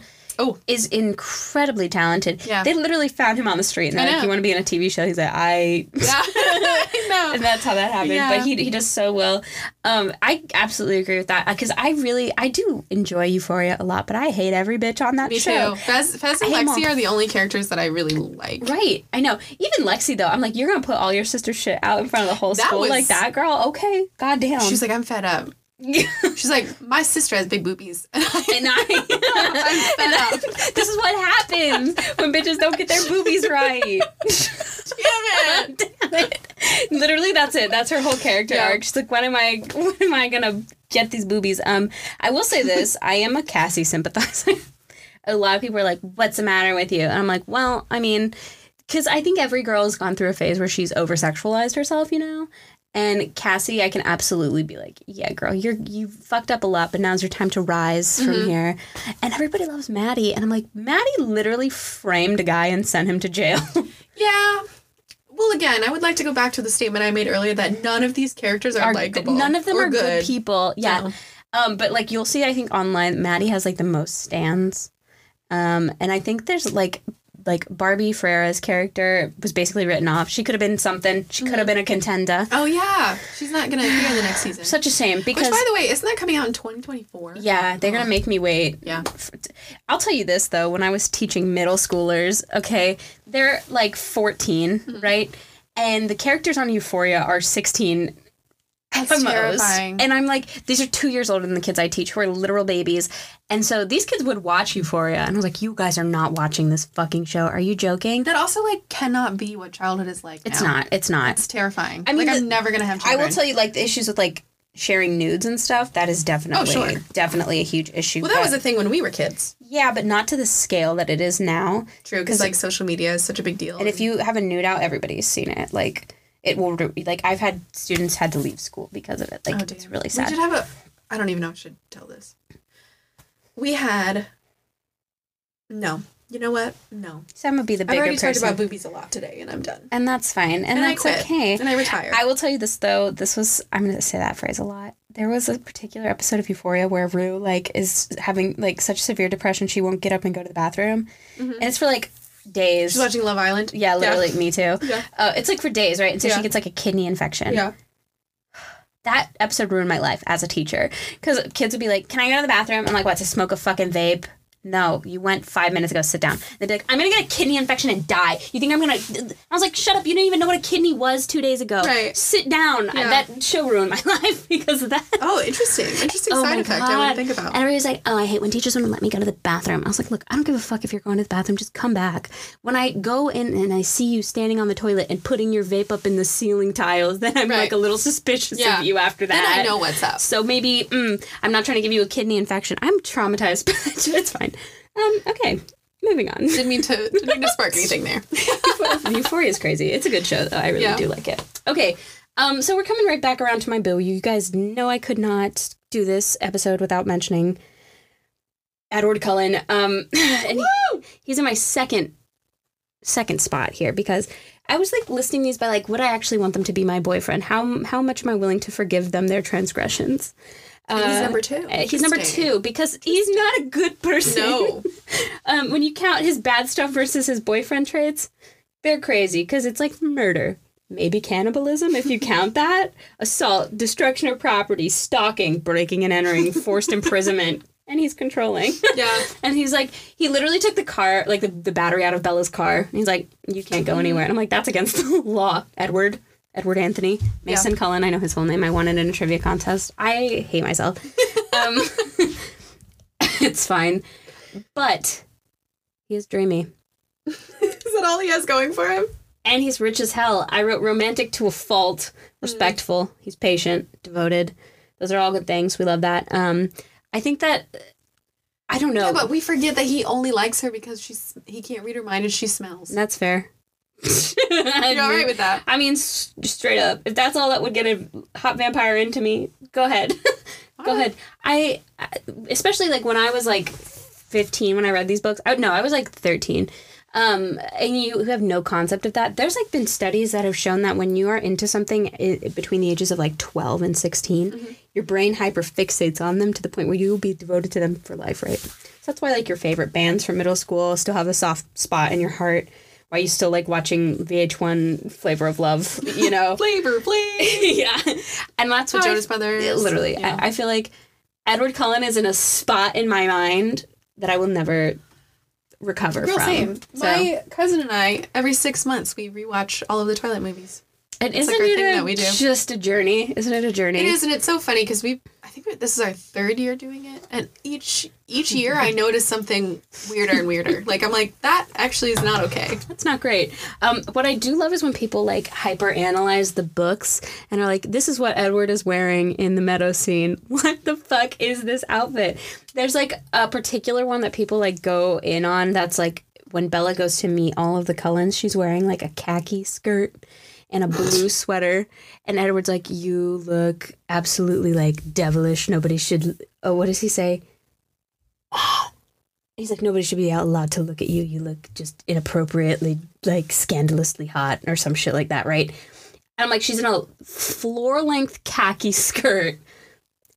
Probably pockets, like a little Probably- cargo like, skirt. Yeah, because this book was written by a This is during the area area of like Bermuda shorts too. I just want to keep that in mind. So everything was ugly.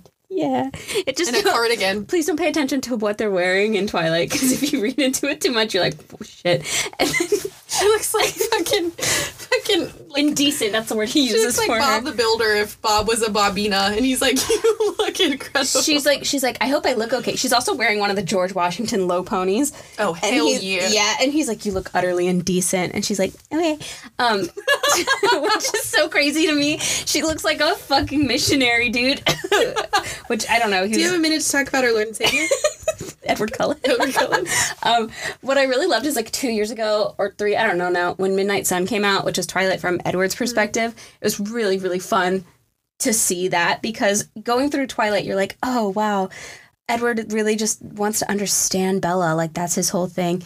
Or what is he thinking during this scene in the meadow where they're like falling in love? So, that scene in the meadow where Bella's like, I wish I could get into his head. What is he thinking? He's literally like, if this meadow is such such and such by such and such, then there's roughly about five million ants per square inch. He's literally counting bugs. Are you serious? I'm not joking at all. He's like, there are this many bugs in the meadow right now. Then- That's your man. and then it's also implied that he can't read Bella's mind because she has brain damage. He's like thinking, he's like, maybe she has brain damage. No, it's literally confirmed. Like that's what. Please read Midnight Sun, you guys. Oh my gosh. Edward's the worst incel of all time, and yet I would die for He's counting bugs. Um, you should put that on your con list. Why isn't that on there? He's a he's a psycho. She thinks they're having a moment. He's like, how many licks does it take to get to the center? Literally, because he is so in his own shit. He has no idea what's happening at all times. And his hair has got an appropriate level of grease. Yeah, Yeah. That's called pomade. Yeah. I feel like no, I, I really should have never read Midnight Sun because it ruined the mystique a little bit. But it was so funny. It was so I need funny. to read it now. Please My cousin's been trying to get me to read it. read it and read Twilight at the same time and compare and contrast, and you'll be like, what the Oh my gosh, you're gonna find me like eyes twitching with like a whiteboard with string on it and be like, It's so funny. I wish I read Twilight at the same time because it's anyway. it'll be like Pepe Silvia from It's Always Yes. Sunny. literally, literally. Emma, come in, quick.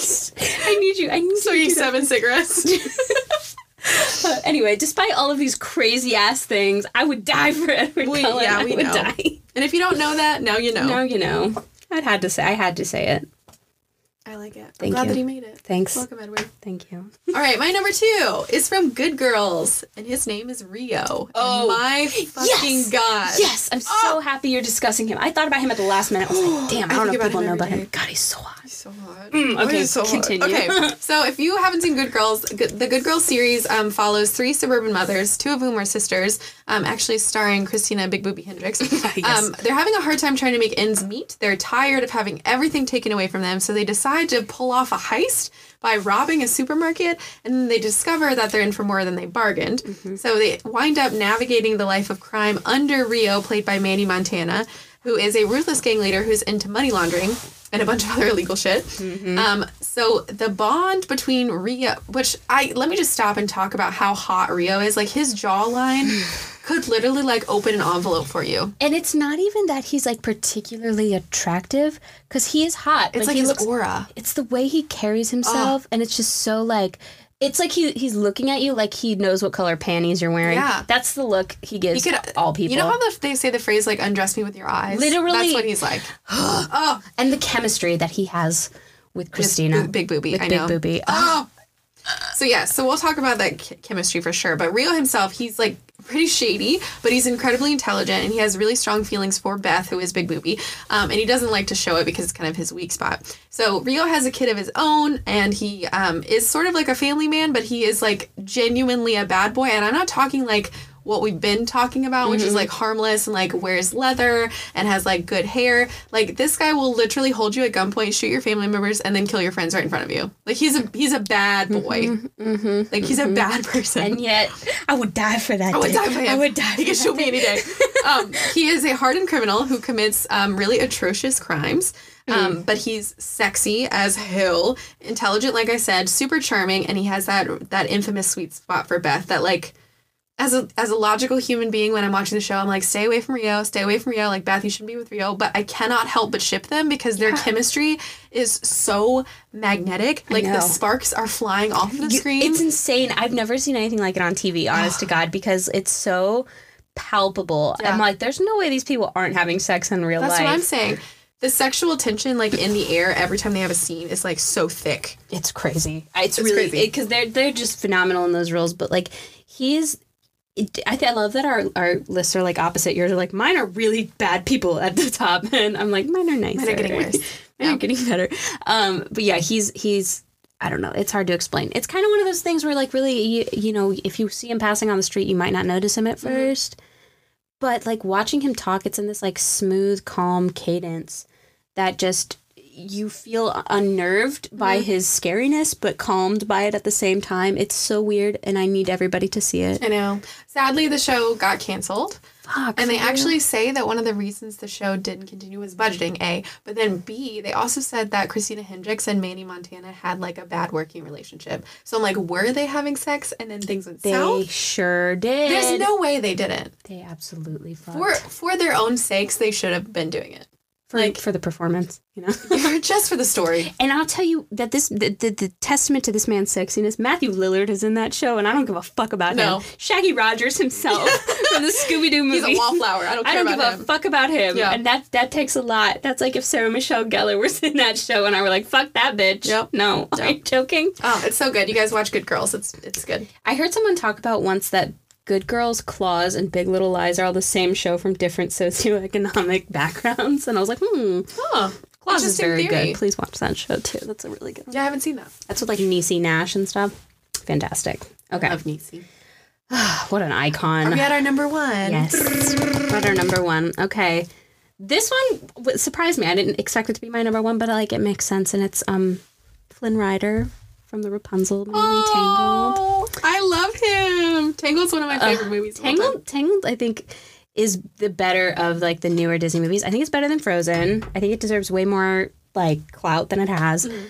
What's interesting about Flynn Rider is when they designed his character. This is really funny. They the producers called every woman in the office into like a boardroom, and they were like, "What makes a man sexy?" and they put it up all on the board, and they were like, you know, like build, hair, eye color, and they called it the hot man meeting. And there's like a whole. I want to go. oh yeah, there's like a whole like thing about it on YouTube because it was in like the extras on the DVD. But they decided that like the ideal man kind of has a bigger nose, and I was like, gee, I wonder why. Hmm. Um, he's got some floppy like romantic hair, some hazel eyes, and they made him a brunette because most women like brunette men, which I really need to know where that comes from. I have no idea. Um, I mean, it's it is and he also has like a more slender build compared to some of the like Disney princes of the past. So it's a pretty interesting study in just like what women want. Um, some of his bad traits I wrote wanted criminal, grand theft, treason, impatient, bad hairstylist. um, but those are the worst. Like he's not committed mass murder. Like he's not he's not a bad person. The reason he is committing the crimes that he is is for other reasons, like for fairly justifiable ones. Um, he does tend to lie a little bit, but like not in a way that's different from like most men. I think. We've seen this show We've before. seen this show before. Ultimately, he's ult- very dreamy. He's romantic and generous, brave, loyal, all of these things that you want, I think, in a man. And I think once he realizes that being a good man is what Rapunzel needs, he does that for her. And I'm like, yeah, absolutely. Um, a funny story. This is actually one of my like main character moments in my life. Um, I want to say Tangled came out my junior year of high school or something like that. So I was really into it. I thought it was cute. Um, when I was a senior, my boyfriend at the time, he printed out all these like wanted flyers, like Flynn Rider wanted flyers, and gave them to all my friends. And throughout the day, they all just would hand me these flyers. I was like, what the fuck? And at the end of the day, my last block, he showed up dressed like Flynn Rider with like a tiara, and he asked me to prom. It was the cutest oh my thing ever. It was so cute. I still think about it. I was like, that way to go, way to go. Wait, man. that's adorable. yeah, that was How did I get asked? to- that was like in the era of promposals, which are crazy, by the way. But Oh, nice. mine was mine was still cute, but it wasn't. It What wasn't was that it? cute. What was it? So I had been dating somebody forever. At the, I Mm-hmm. mean, like four or five years at this point, and um, or maybe three or four. And I pulled into the high school parking lot, and he had done, you know, like the old like science fair billboards. He printed out all the pictures of us, and then at the Mm-hmm. Top it said, "Well, you go a prom with me?" And he like put it in my parking spot. So cute. And it had like flowers. Yeah, it was pretty cute. Um, but definitely no Flynn Rider. That was honestly one of those moments where I was like, I am the main character. You're like, I Uh, deserve this. Yeah. Well, and also I want to point out that the scene where um, Rapunzel is watching the lanterns and he's watching her is like one of the cutest things. It's it like so makes me cute. believe in love. It it's is so cute. so cute. And like that's what I'm saying. He's romantic. He got the boat. He like set that up. He got the horse all the apples. you know? Yeah. And he there's like even that scene where he like hands her a little cupcake while they're dancing. I just he's just very sweet and I mm-hmm. want to kiss him on his little Yeah, face. that's a great one. I would never have thought of that. That's good. I because I think he's the sexiest prince that they've ever made in Disney, and I, that's saying a lot because Prince Eric exists. I like Flynn Rider. Better. I, I think he's sexier too, and that's saying a lot. He's like, why can they never get my nose right? Oh my god, because you got that Adrien Brody swarthy looking Yeah. face, bitch. I would love to kiss it. Let me kiss. Now kiss. Now keep. All right, my number one you may have never heard of. Okay, Um, it's Conrad Fisher from The Summer I Turned Pretty. I have never heard of him. You need to watch this show. Okay, he's Okay. number one. He's number Damn, one. damn. Okay, Zaddy. Because just watch the show. Okay. Yeah. But this um, show is based on, you can find it on Amazon Prime, by the way. I had a hard time finding it, but it's on Amazon Prime. But it's based on um, a novel series by Jenny Han. Mm-hmm. It's called The Summer I Turned Pretty, and it's the story of a 15 year old girl named Isabel Conklin, or Belly, mm-hmm. and her eventful summer vacations at Cousins Beach, where she hopes to fall in love. So the story is every summer, the Conklin, so Belly, her brother Stephen, and her mother Laurel, stay in Cousins Beach with Laurel's best friend Susanna and her sons Conrad and Jeremiah. The series focuses on Belly's romantic endeavors as she finds herself in a love triangle oh, with Jeremiah and Conrad, the two brothers. Is that not the coolest thing you've ever heard of? Two brothers. Can you imagine being that age and like, oh my gosh, I'll tell you oh. what. Two boys in my in my biology class threw punches over me in the seventh grade, and I was a changed bitch. It after changed that. the trajectory it changed the trajectory. of my life. You get boys fighting over you one time, and you're like, "Oh, I'm I- that bitch, yeah. aren't I?" I love your stories. Oh my gosh. You're like, I am the main character and I will show you. Actually, no, I'm not the main character because I'm already perfect and I don't need character development. I don't need to change. oh, that's right. Claim it.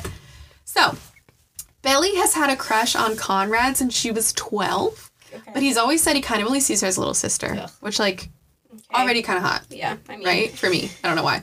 Um, but I read Game of Thrones. but when they arrive this summer, I believe I don't I think Belly turns 16 this summer. So she comes and she's 15, but then over the summer she's birthday, she mm-hmm. turns 16. So Belly and her mom Laurel notice that Conrad is kind of behaving a little uncharacteristically this summer. He's usually like a star student, an athlete. He got straight A's. He was super kind. He was a football player, so like typical guy, mm-hmm. um, typical good guy. But this summer is different. Now he's a bad boy and he smokes weed and he's mysterious and withdrawn and moody and he's like kind of tortured. Mm-hmm. Ooh, mm-hmm. Weed'll do that to you. Swoon. so what more could like a young adult show ask for? I have no idea. So without spoiling too much of the plot, there are reasons for the reason con there are there are reasons for the reason. Reasons for the seasons. There's a reason that Conrad is acting like this, and Conrad's not in fact an asshole, but he's just deeply, deeply hurting and is more sensitive than we give him credit for at first. And if that doesn't make him just off limits enough for a young teen, like I don't know what does. In one of the cutest moments between Belly and Conrad, Belly remembers a flashback where it's her birthday um, a few years ago and she's having a big birthday breakfast at the beach house. On her pancakes, a young Conrad puts an infinity symbol made out of maple syrup on her pancakes and teaches her the concept of infinity and that it means forever and ever. Flash forward to the current summer where Belly's turning 16, she finds out that Conrad has secretly bought her an infinity necklace as an ode to that younger memory. So he remembered. Oh. God, it's almost like when men remember one thing, we're like, uh. I know. Um, so Conrad, it turns out being sweet, turns out to be sweet after all. And as a teen, like putting myself in Belly's shoes, summer's already a season of huge opportunity. Like we all thought we were gonna fall in love in the summer. oh, girl. But how cool would that be to like grow up knowing you have a crush on the guy you're gonna see every summer, and then you like you turn up and he's like a little bit of a bad boy now. Would that not be the coolest thing ever? You know, I do. do you remember that mm, kissing you guy? Oh yeah, yeah. That was a guy that I like made out with once at the beach when I was 16. So There like you go. You had your own summer I turned pretty. I reckon, but those are overrated because then they'll follow you for the rest of your life and be like, "Why won't you talk to me anymore?" I'm like, "Cause James, you're weird." We were 16, James. Ugh. But it, you do feel like a little bit of a main character when you like grab a boy over the ice cream stand. You're like, Oh my gosh. Let me tell you about I've had one summer fling in my whole life. Oh, how'd that go? And I never talked to him. But No. I was at the beach with my friend Danny mm-hmm. and we had just seen the Jonas Brothers. It was like the coolest week of our of course, lives. of course. And there was a a boy about our age across the way from our like beach house mm-hmm. and he would come out on his deck and like play guitar and he was like just like ah. dark enough right to be oh. like ooh he's dark and mysterious right? Yes. So one day we went down to the beach and we like spelled out our names in seaweed. My friend Danny and I mm-hmm, did. And then the next morning we woke up and he had put hi in coral. and then he came out on the porch and waved at us. Oh my god. It's literally okay. There's something so magical about being like a teenager at the beach with I like know all the possibilities. oh my god i've had so many fun times with friends and just like up to mischief and mm-hmm. stuff and i i'm so thankful that i have that like one story of like one little beach fling because it's so fucking cute It is cute. I would take my little beach bicycle and I would go back to the lighthouse where he sold ice cream outside of the lighthouse. Oh, that's so cute. it was fucking adorable. yeah. Okay. And honestly, we're having we're having fun out here without being euphoria type fun. Okay. Literally, nobody's doing drugs. You don't need to be on Molly having you don't need to be threesomes. gangbanging. No, you can literally just steal a kiss at the pier, Yeah, bitch. that's it. You're good. You're fine. Consensual one, really. Right. Oh my god. It's fucking insane. Anyway, we've Even been here. Khal Drogo knows what consent is. Even okay? Khal Drogo knows, bitch. You know what? Get a bad boy, but don't get a bad That's right. boy. You know what I mean? Unless it's real. Unless it's real. he can do whatever he wants. Get in the car, Elizabeth. Okay. Oh my god. Okay. I need to go watch that Sorry, again. we gotta go. um, love you guys. This is a long one. we'll see you next time. It has been so lovely having you in for our little tete-a-tete. If you have any further tittle-tattles or salacious salutations, you may contact us on the World Wide Web at tensontenspodcast.com.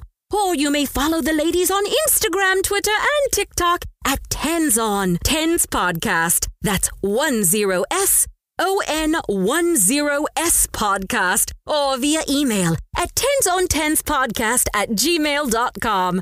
Until next time, ta ta and toodaloo.